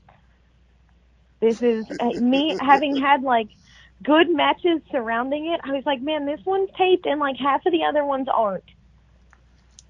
You know, I wrestled I wrestled like a good match in an armory where there was no cameras like last week, but this is the one. And instead I was pleasantly surprised. I was like, man, there were moments that it actually wasn't awful. But, well, you There know were what? there were definitely salvageable moments. I, I will I will also give myself a pat on the back for that one because I'm good at what I do. Yeah, thank you for making me look better than I am. well, you know, I'm sure you, you can go back and look at it and like you know it, it it's uh it's it's on the cut. So yeah, certain certain things you'll know when you- when you see it. I'm sure. So yes, I you know I, I listen. If you ever see me at ringside on any match, I am never going to upload a match that I that I am uh, uncomfortable with in terms of like, oh, this is just a train wreck. I, I've, I, you know, I, I try to. If, if there's anything that's that bad, I was like, I'm going to doctor it as much. And doctor's not the wrong. Like, I, you can't make a terrible match great, but I'm going to take out as much of the mistime, misstep as possible, tighten it up, and make it look as as presentable as the people in the ring want it to be. Yeah, So there we have it. It's it's appreciated. You're welcome. So we have we've gone through a, a, a- big chunk of, of your wrestling life, and we haven't even got to your to the random question portion. I did give you one or two random questions in there, but it is officially time for random questions. In your case, Geek Edition. Yep, So, Sarah Dox, are you ready? I am. Are you a comic book fan? I'm a huge comic book fan. Which was, uh, you know, a pretty, you know, easy question, given your tattoo. Yeah, yeah. Why the Captain America tattoo? Um, Steve was like the like the first big love of my life, and I know that sounds silly to fall in love with a comic book character, but when I was a kid, I got picked on a lot, Mhm. and I wasn't always. I was always the the kid getting kicked down. Mhm. So for me, he was a character that always got up. And uh, the older I got, the more I found that I wanted to be like Steve, unless that I'm like, it was misguided childhood affection, but that I wanted to be him. Because Captain America is like this constant beacon of hope and defiance and like who we should aim to be. He's not just a peak physically for mankind, but like mentally and emotionally. He's uh, he's exactly the reason I try to stay so positive. Okay. okay. Well, that, that, The that tattoo is- act- Go ahead. the tattoo actually says um, it's part. Well, it says part of a Captain America quote, and it says, uh, it says, "I believe in an idea," but the quote is, "I believe in an idea, the idea that one man can win a war." And uh, I think that that's kind of like been very metaphorical for everything I try to do in my life. Well, that that is fascinating. The uh, and and you make a good point for the for those comic book lovers that's out there. They they probably will will get that that you said he was more than just the physical peak of, of, of being a human being as identified in one of the comics. He, you know, we'll, we'll go into comic book lore here for a second. I forget how many different Captain Americas there's been. There's probably been about four or five Oh, of them but- at this point. But uh, one of them in particular uh, admitted to us, like, look, there's nobody else that could do this justice but you. Because no, nobody else has the moral fiber, if you will. So, Yeah, Uh, he's. I mean, how many other superheroes in comics have punched Hitler?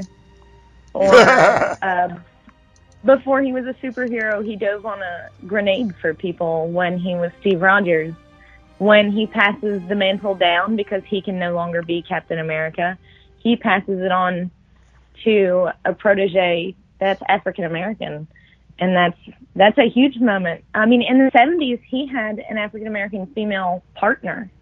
So Yeah. not he surpasses his ideals surpass race, they surpass gender. Like you love the idea. Captain America. You love Steve Rogers. I do. I love Steve Rogers.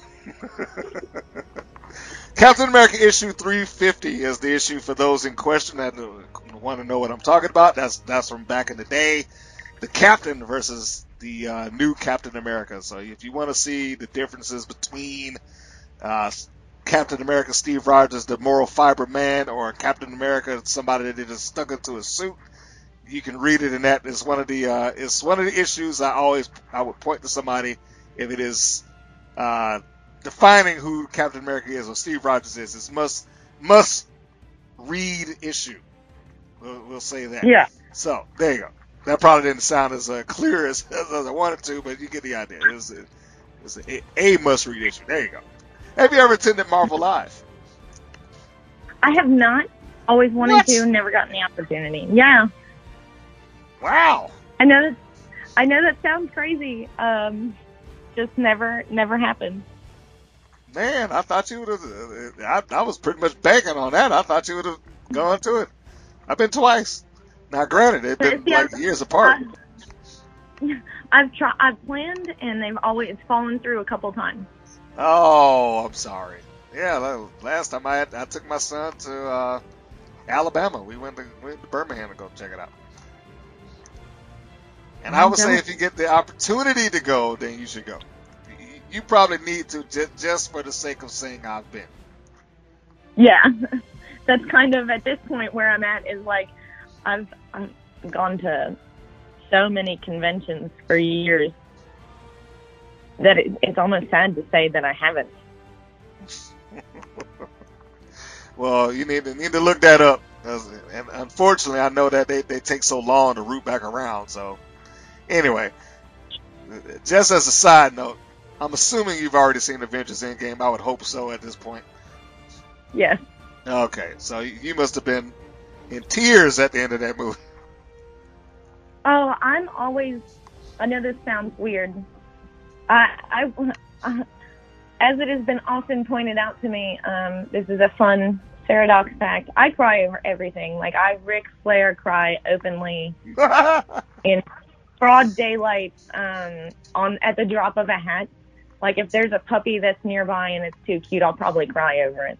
oh my goodness. Uh, Uh, okay, So I wept. I wept the entire way through the movie, like the whole movie. you didn't even wait to the climax to do that. I mean, No, no, no. Um, I will say though that one of my favorite Captain America moments in like all of comic book history is him and Sharon are uh, Sharon Carter are arguing at one point, and she looks at him and she says, "Damn it, Steve, put down the shield." She's begging him not to go out. It is is, uh, during Civil War, but it's in one of not the main editions. Uh, she says, "Damn it, Steve, put down the shield and be a man instead of a monument. Stay here with me. You've given them everything." And in Endgame, and in Civil War, he doesn't. He goes out and he gives a speech, and you know, if you've read Civil War, then you know Ah. how that goes. Yeah. we, uh, you know, it, that was one of those comic book moments. I was like, all right, that's that's sad, but I'm sure he, they, they'll never leave him alone too long. I was like, I give it a year, and sure enough, I know. I I opened wept in the store. Um, oh come on, you, you you had to know he was coming back. You, I knew spoiler he was kids, coming back, but it, it's stuff. the most. I was almost sad that they were. I knew that they were going to bring him back because he did exactly what he'd always intended on doing. He died for his cause. no, yeah, So that was a beautiful thing, and in the same on the on the totally reverse side, in Endgame, he you know he got to be the man instead of the monument, and that was just as beautiful to me. I, I just assumed, uh, you know, as I'm talking to you, the, your your love for Captain America, the and anybody that hasn't seen it at this point, I am sorry. Okay, look, I'm. I, you should have seen it by now. Okay, so if You you, don't, have. You should- so if you you don't want to hear it, you should probably skip ahead by two or three minutes, possibly. So you've been warned.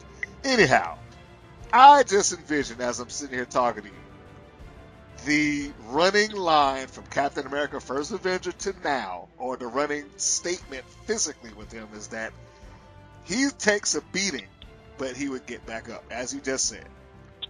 I can do this all day. There you go. I could do this all day. Thor's down, Iron Man's down, it's him and Thanos. This man is about to fight an impossible fight. But he gets back up. Yeah. And they show, I mean, the, the visual of the on the screen, Thanos is giving his, you know, big bad man speech. I got an entire army behind me, and this dude is struggling to get back up to his feet so he can stand and fight again. I envision you just losing it right at that moment. Oh man, it was so, it was super emotional. I'm like super ugly, weeping uh, loudly, like sniffling. My kids are just glaring at me. Uh, Brad is just also like he's laughing, like they're they're all watching me ugly cry at Captain America. But for me, it's it's once again like. Uh, one of his big motivational speeches to the Howling Commandos was if you're not ready to die here today for your cause, know that your enemy is. Mm. So, Cap has always been ready to die for the cause, and he's always believed and had faith, and that's what makes him strong. And he just watched a god get knocked down, and he watched a man in a giant robot suit that, you know, outclasses him at many turns get knocked down. He's just a man, but Thanos is willing to die there today, so why wouldn't he be? Yeah, very good. Now you know, uh, I'm sure for anybody that's out there right now, if you're looking to, to uh, uh, send fan gifts to Sarah Dox, you know what you must do now. Something Yeah, Captain. America related. Which, by the way, you know, I haven't gotten to the other questions because we're stuck on this Captain America thing.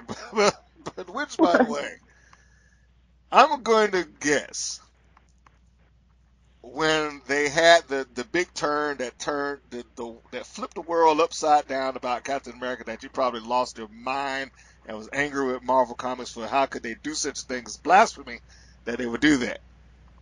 Do you know what I'm talking about? I do, in fact. Yes, because they did a little homage to that in the movie as well. Although it was cool it was- in the movie. Fanta- the homage was fantastic. Yeah, the homage was great.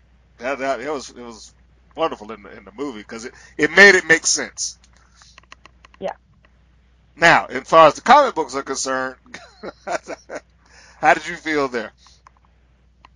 Um, there was a moment where I was like really irrationally angry and thought about burning stuff. Oh, And- whoa, So, Captain America has a lot of personal sentiment to me. Mhm. I am a third gener- generation immigrant on my mom's father's side. Mhm. I grew up in a city. Um, so taking all of that and just smashing it and being like the thing I was taught as a child was the worst thing in the world. Okay. It it it was rough for me because outside of Captain America, most of the superheroes I like are very dark characters. Okay. And I think that there's a reason that audiences everywhere like Captain America more than they like Superman. And it's because Cap is relatable in a way that Superman isn't.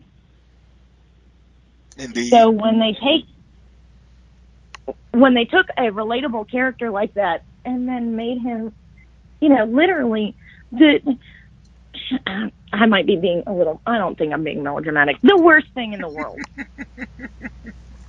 like the shittiest thing you can be. Like it, it made me mad. So, I, I I knew it would. I mean, just just now hearing this love for Captain America, I was like, there's no way that you read that and you were happy. no, no, I, I don't. I read the first issue and I never read another one of that storyline of that arc. I refuse. So, did you did you not think that hey, okay, they they just got get this out the system. The, the, the story's going somewhere. I mean, you look, because I, I, that was one of my first thoughts. I was like, okay, there's no way that they're going to let that stand. First off, people are going to flip out, which they did. And I was like, they, they, they are going to rope this around some kind of way to something made him do it, which they basically did anyway. So, that, none of that affected you in the least. You just like, nope, don't like it. Nope, didn't like it. Uh, wasn't gonna read it. Um, you can. They could. It, it didn't matter what any writer said to me. If a writer had come up to me personally and been like, "Listen, this is part of a greater story arc where we're gonna." He's gonna actually be the good guy in the long run, and this thing's gonna happen, and society needed to see him as a bad guy because of this. I'd be like, "Get fucked." No. to quote um, Judge Judy uh, here, don't piss on my leg and tell me it's raining. All right. Well, we we now know the extents of which how how Captain America has uh, affected you. I feel very passionately about pop culture things that aren't real to other people. Um, they're very Oh. real to me. Uh, no, listen. I think most comic book fans would agree, which, which is why I never am surprised that a lot of comic book fans uh, transition into wrestling or something like that. You, you have to, at least for the time that you're reading it and or buy a ticket and sit down in the seat. The best thing that you can do to enjoy that is just to kind of look. Let me just watch it. I know that this person does not physically exist or whatever the case may be, but within the time that I'm either flipping the pages or watching the show, just let me enjoy that. yeah. And I, think I- I there's a believe- similarity there. Yeah, I believe in that. Like, you should empathize with the character you're watching, and you should suspend disbelief in order to truly enjoy something. There you go. See, so we, we can uh, we can go with that. So we, we will uh we'll leave Captain America. I, I won't torture you with with any more of that stuff. You know, you you've, you've managed to get past it. So there, so there we have it. We'll, we'll we'll find you some uh some good issues of, of Captain America to, to read a little bit later. You probably read them, read them all anyway, except for that. yeah, with the exception of that arc, yeah, I've I've read a lot of Captain America. Uh, best televised superhero show on today. Okay, so I'm really torn, and I, Okay. I I think about I think about like I watch a lot of superhero TV. It's pretty much the only TV I watch actually. Um, I have characters that I fell in love with in comics, and I'm seeing them now on TV. And there are characters I like, there are scripts I like, and then there are seasons of shows that I like. I was in love with the Marvel Netflix shows in the first season of all of their shows. I actively despised the second season of Daredevil and Jessica Jones. Really? Okay. Um, and I, I'm a big Jessica Jones, Luke Cage fan. Like I have a, a Power Man and Iron Fist collection that would astonish most people. Mhm. I also was I was real into Cloak and Dagger. I thought it was really good. Um, I liked The Runaways. Okay. I thought it stayed pretty true to the comic. It was very entertaining. I was a big Black Lightning fan. Um, and I liked some characters from The Gifted, but I think it's more so because when I talk about characters I love in Marvel, it pretty much goes Captain America and then Magneto's like my second favorite. So I really liked getting to see Polaris. I really liked um I loved uh, the visualization of Blink. Like that's always entertaining. She's super cool to watch. But I didn't think the show was as well crafted. Okay. Um, I enjoyed. There are lots of them I like. The only ones I I really didn't enjoy was I was not a Green Arrow fan. well, uh, well, uh, that's not surprising. At least not until mid, the midway season point, because I couldn't get into Green Arrow, uh, and and largely because it. I know that was like the litmus test for the DC television universe. Took a little while before the, let's say, the superpowered threats kind of start showing up on Arrow. Once Flash got introduced, that kind of changed the dynamic of all of that. But I will say this: Yeah, for what? The DC televised unit, they the television version of it is far better in terms of appeasing fans than the cinematic. I I know that the televised version is far better at appeasing fans. My biggest problem with and I like the cat I love the casting on Green Arrow, Flash, Supergirl and Legends of Tomorrow. I think that they did a fantastic job. I think that whoever is writing that show would be the worst booker on the planet. They're like, "Oh man, here's your big bad guy. After 3 seasons of waiting to meet a big bad guy, here they are. You defeat them in 3 seconds on this next episode." it's the most dissatisfying end every time. Yeah, uh, you know, well, well, there lies the difference between that and, and what you had in the Marvel Cinematic Universe, which is why, you know, I've talked about this. We, we've kind of morphed over into like a uh, movie review and comic book review at this point. But, uh, which is why Endgame worked as well as it did, at least in my view. I mean, you, you had a 10 year build up until this point, and, and when you got to him, he certainly did not go down easy. It took everything under the sun to beat this guy. Oh yeah, it it took a lot. I still, uh, and I've argued this point with a few people. I would still like to maintain though that in Endgame, I firmly believe if they had been uninterrupted, that Scarlet Witch would have finished the job. I think that uh, yeah, Scarlet. Oh yeah, absolutely. She was she would have finished it there because she was about to crush him. Yeah, he he not- was goner. Like, but but you notice the only people that really got a good shine on them were the women. I mean, they weren't.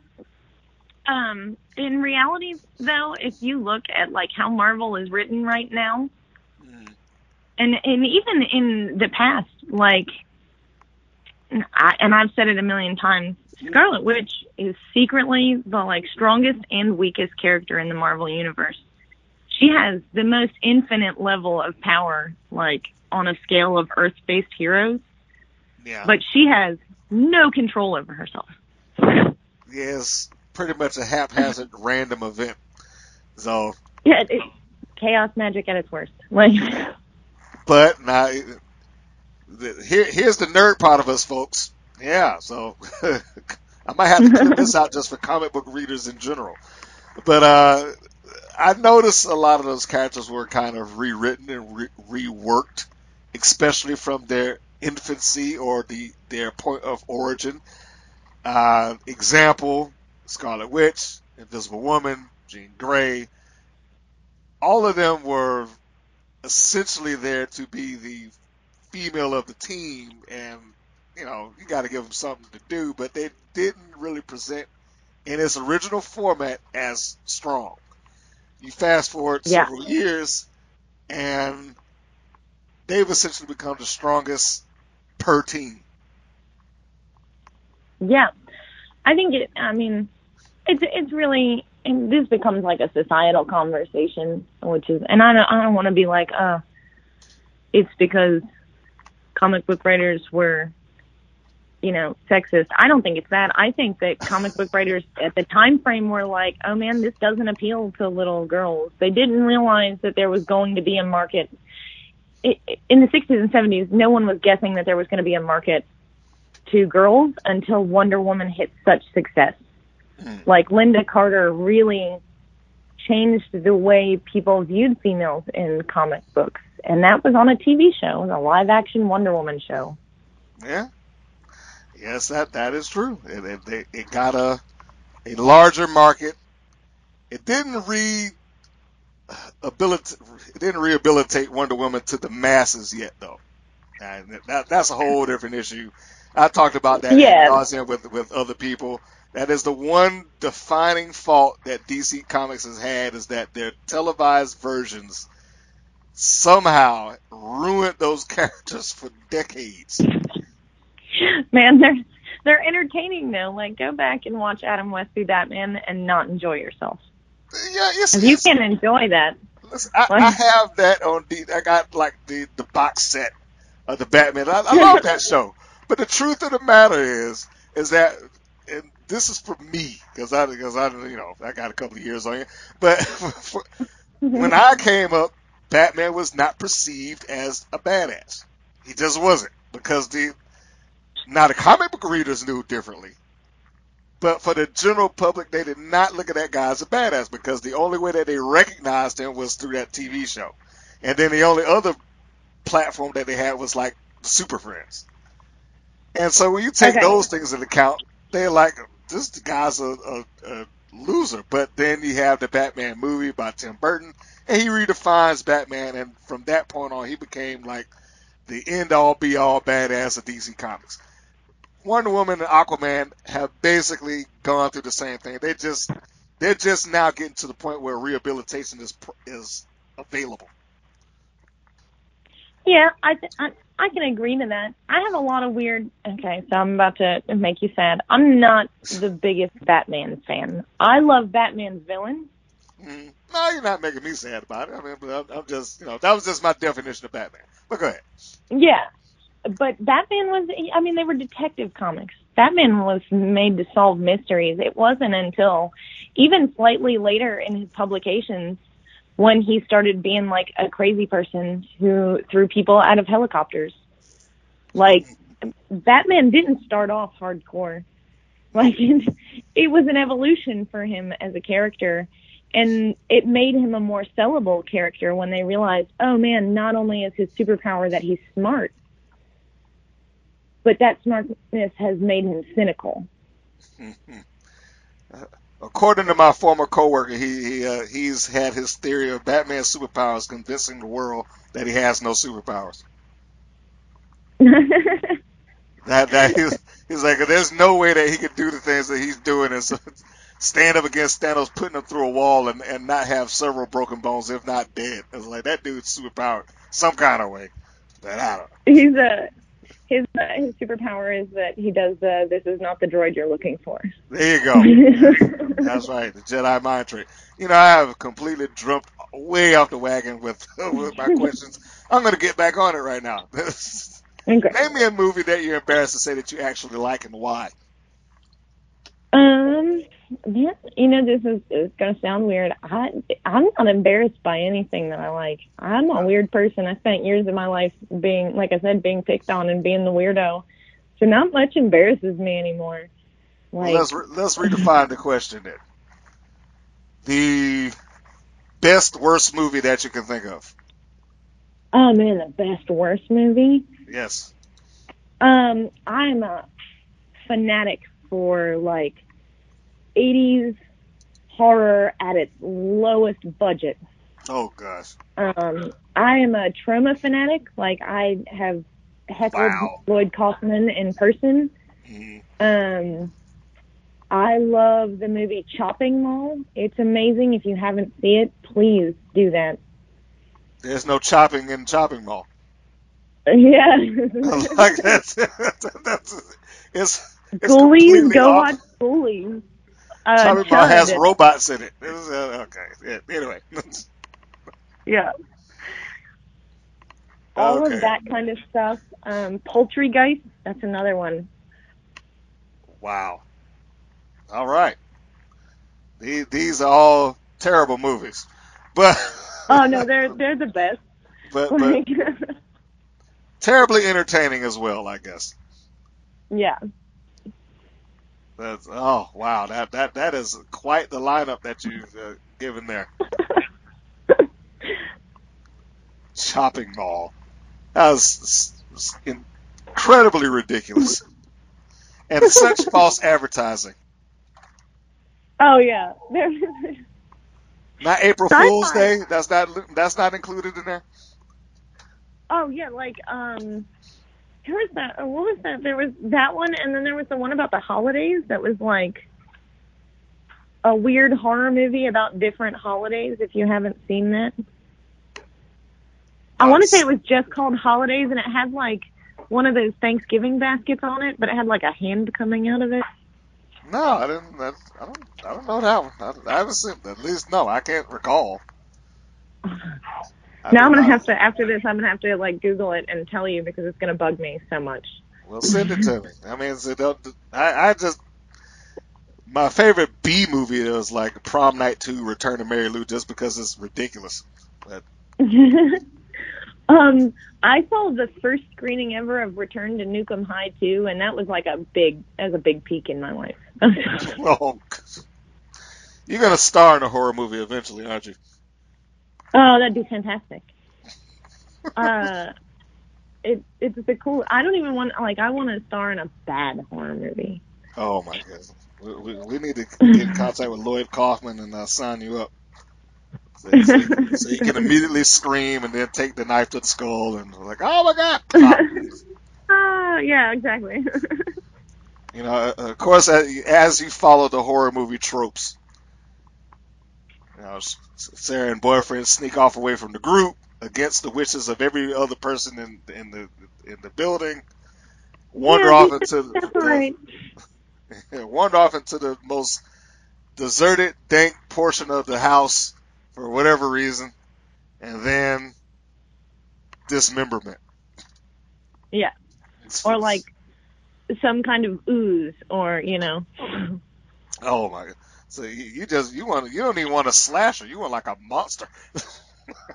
I love. I think those are my favorite. Like, is it it ranges really heavy in between me loving like slasher in a weird sci-fi sense, or just full blown monster movies. I love stuff like that.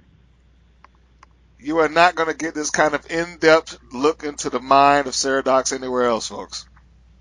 I'll tell you that. Comics, movies, horror movies, B-level crap. yeah, yeah. we have gone into it all. I mean, and I and I think we've even peaked the seed or planted the seed of her possibly being a scream queen at some point. So perhaps we can, you know, write write a movie where she turns into a zombie or something like that. yeah, make me creepy. Oh boy. You are hired by Warner Brothers. We're gonna we're gonna move. You're hired by Warner Brothers to fix the DC cinematic universe. How do you do it? I think okay. The world right now at large has been shitting on DC films very heavily. Yes, they have. I don't hate them the way the rest of the world does, which is hate because I'm a, I'm a Marvel girl like through and through. I actually thought Wonder Woman was fantastic. Um, No, the, sing- the didn't. singular movies are great. I don't. I don't think they've gotten any heat for Wonder Woman or Aquaman or, you know, uh, Man of Steel for that matter. It's, I, you know, before you go, I, I think the the problem is is Marvel has set the bar so high that it's like, come on, DC, do the same thing, and the pressure's I on think what. Yeah, I was going to say I think what DC needs to do is pull itself out of the pressure cooker. Take all of the pressure off. They can't make 10 years worth of cinematic gold in two. Okay. Uh, their their best chance, in my opinion, of like blowing the next movie entirely out of the water, they've already set up. I think that if you want to fix the problems you have in the movie world today, you need to go back in time. And the Flashpoint paradox is like the the classic story of this is what it could have been, and rewriting everything, and showing people like, oh, you thought you wanted these things. No, we're going to shove these things down your throat, and you're going to hate them, and you're going to want Barry or Wally or whoever the I, I forget. It's Barry in this one, right? Uh, I think so. Yeah. Yeah. Yeah. Um, you're going to want Barry to go back to what we gave you in the first place. Okay. So so your your uh your fix for that is remove the pressure of them having to fight this fight of creating this cinematic universe. Yeah, or, do or it at least take yeah, do it not not rush it, which is what they've been doing. Yeah. Yeah, the problem is it's been rushed, and I also I'm, and uh, I get a lot of everybody gives me hate for this. What's that? I don't I don't want to see another Batman movie, and it's not because I don't like Batman. It's because there's been like 40 fucking Batman movies. like DC, and don't even do another Superman movie for that for the same exact reason. We've had like 20 Superman movies.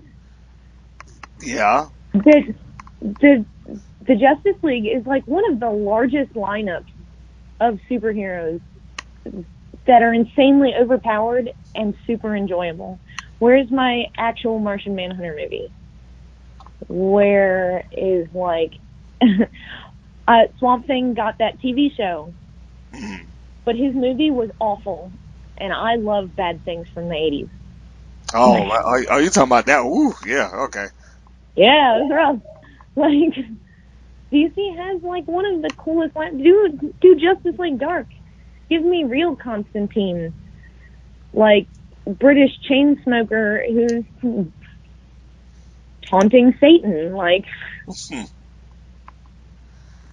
Well, th- that those things would be interesting if they could find it in themselves to do it.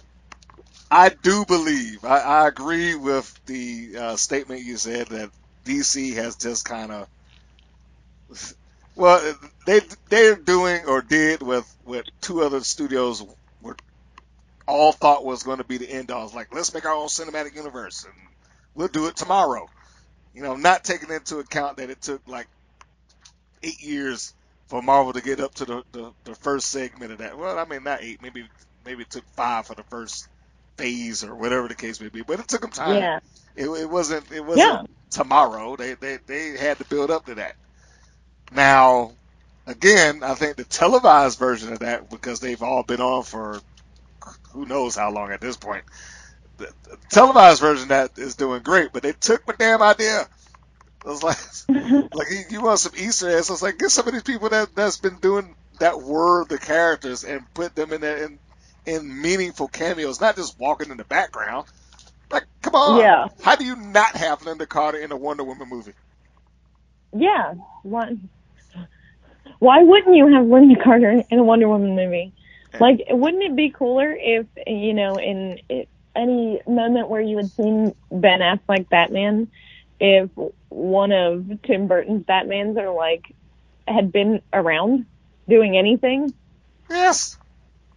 I was like Michael Keaton. I was like, how do you how do you not have that?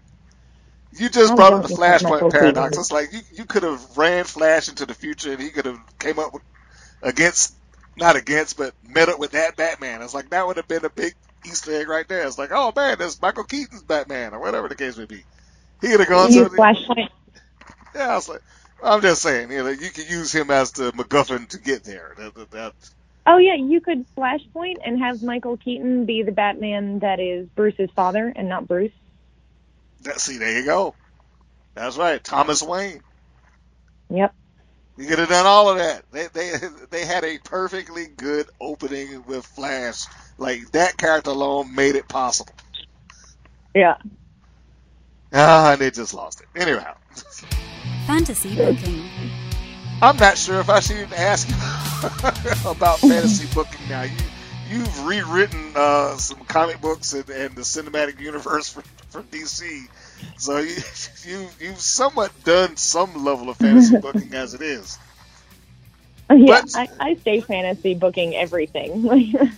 But but but for the sake of wrestling, yeah, I, I will just try. I mean, I, I might have drained your creative juice at this point, but uh, my belief has always been that every wrestler has a angle or storyline that they could whip out at a moment's notice to the promoter, like, hey, you know, give me something good that we can do. Uh, and I think that, that there's always a little something there in the back of their, their mind that they can like, all right, this this is my story, this is how we get there, and three months later, boom, boom, boom, this is this is how it ends. So, Sarah Dox, what is your fantasy booking? Um, much like all of my comic book booking and my horror movie booking, it's super unrealistic. Like it's very much so this elaborate story that would take like extreme amounts of work and time to put together.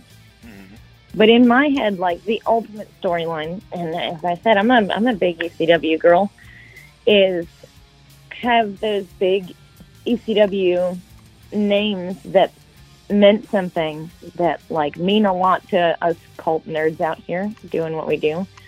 Um, have representation in the now that are feuding in the same ways they did then Okay. but they'd be there for it. And like I said, my you know, I always pretend to be Sandman. So in in fantasy booking world, like uh, Sandman's like, yeah, man, you can be the new Sandman, and hands me a cigarette and a kendo stick, and I go wreck stuff.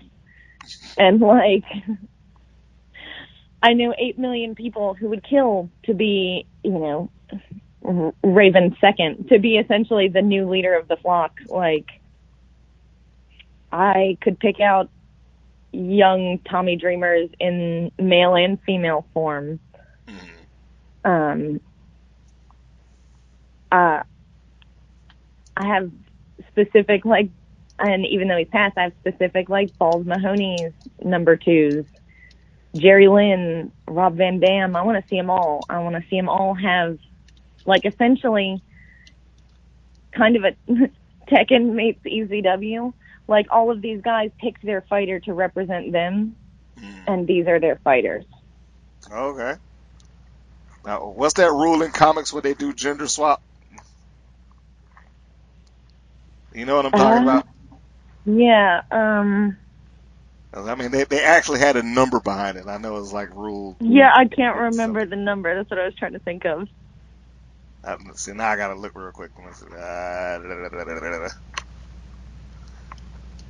the gender swap. Yeah, you hear typing back there, people. Uh, rule 63. Okay, so so you basically Yeah. apply the, you could apply Rule 63 to a a uh, second generation of of uh, ECW alumni. Yeah, Not, I, I not that. necessarily, but you but you could. That's Yeah, I think I think if you did that, it, ECW was so much different in so many weird ways at the time, and now where there are more and more women all the time getting better and better and doing all these things that they didn't have the opportunities to do before. If there was essentially an ECW for women, that would be like the ultimate fantasy booking for me. okay. Promoter, get on that. Somebody somebody will take that on. Somebody will try it. I hope so. Well, now the question is, you, you gotta you gotta get yourself into it, wherever that happens to be. Yeah, wherever it happens to be.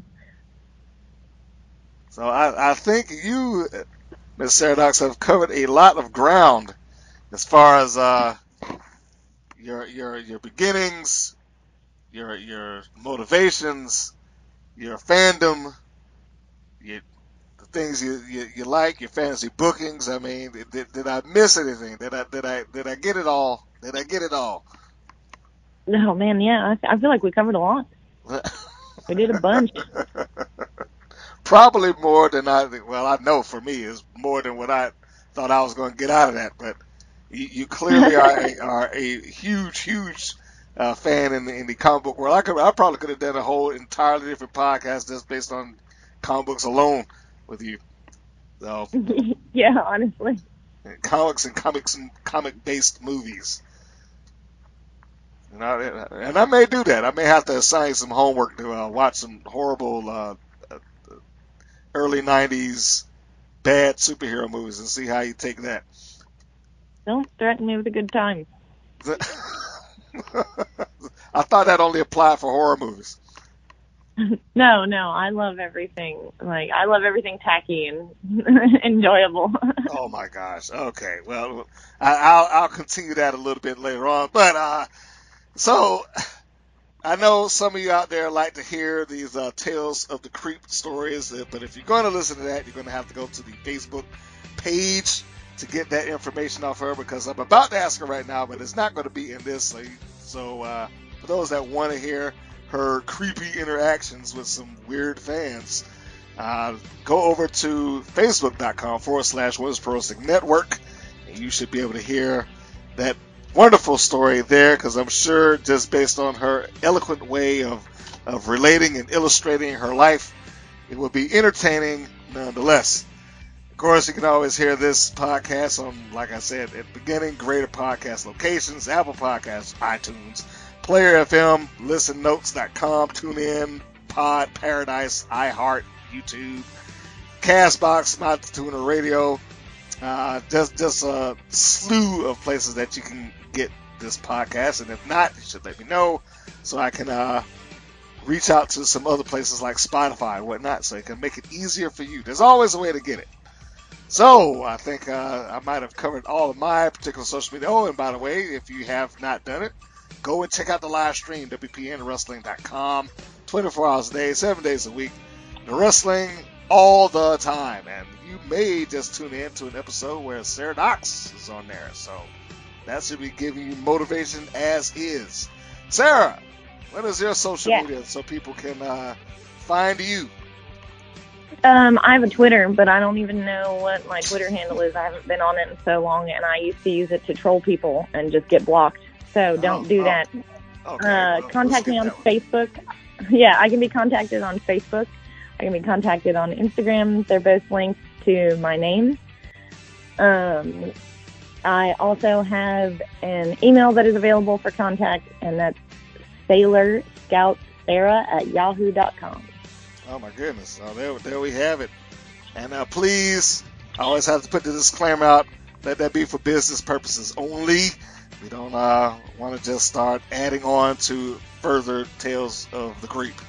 So, for myself and for Dox, this is Mr. Green saying that this is Mr. Green saying so long, everybody, and we will catch you on the next go round. Thank you for listening to the WPN's Rights and Wrongs of Pro Wrestling. If you have questions or comments, please contact us via our Facebook or our YouTube channel at the Women's Pro Wrestling Network. If you're new to the WPN, feel free to subscribe to our channel and like our page. We appreciate your support. Thank you again for listening.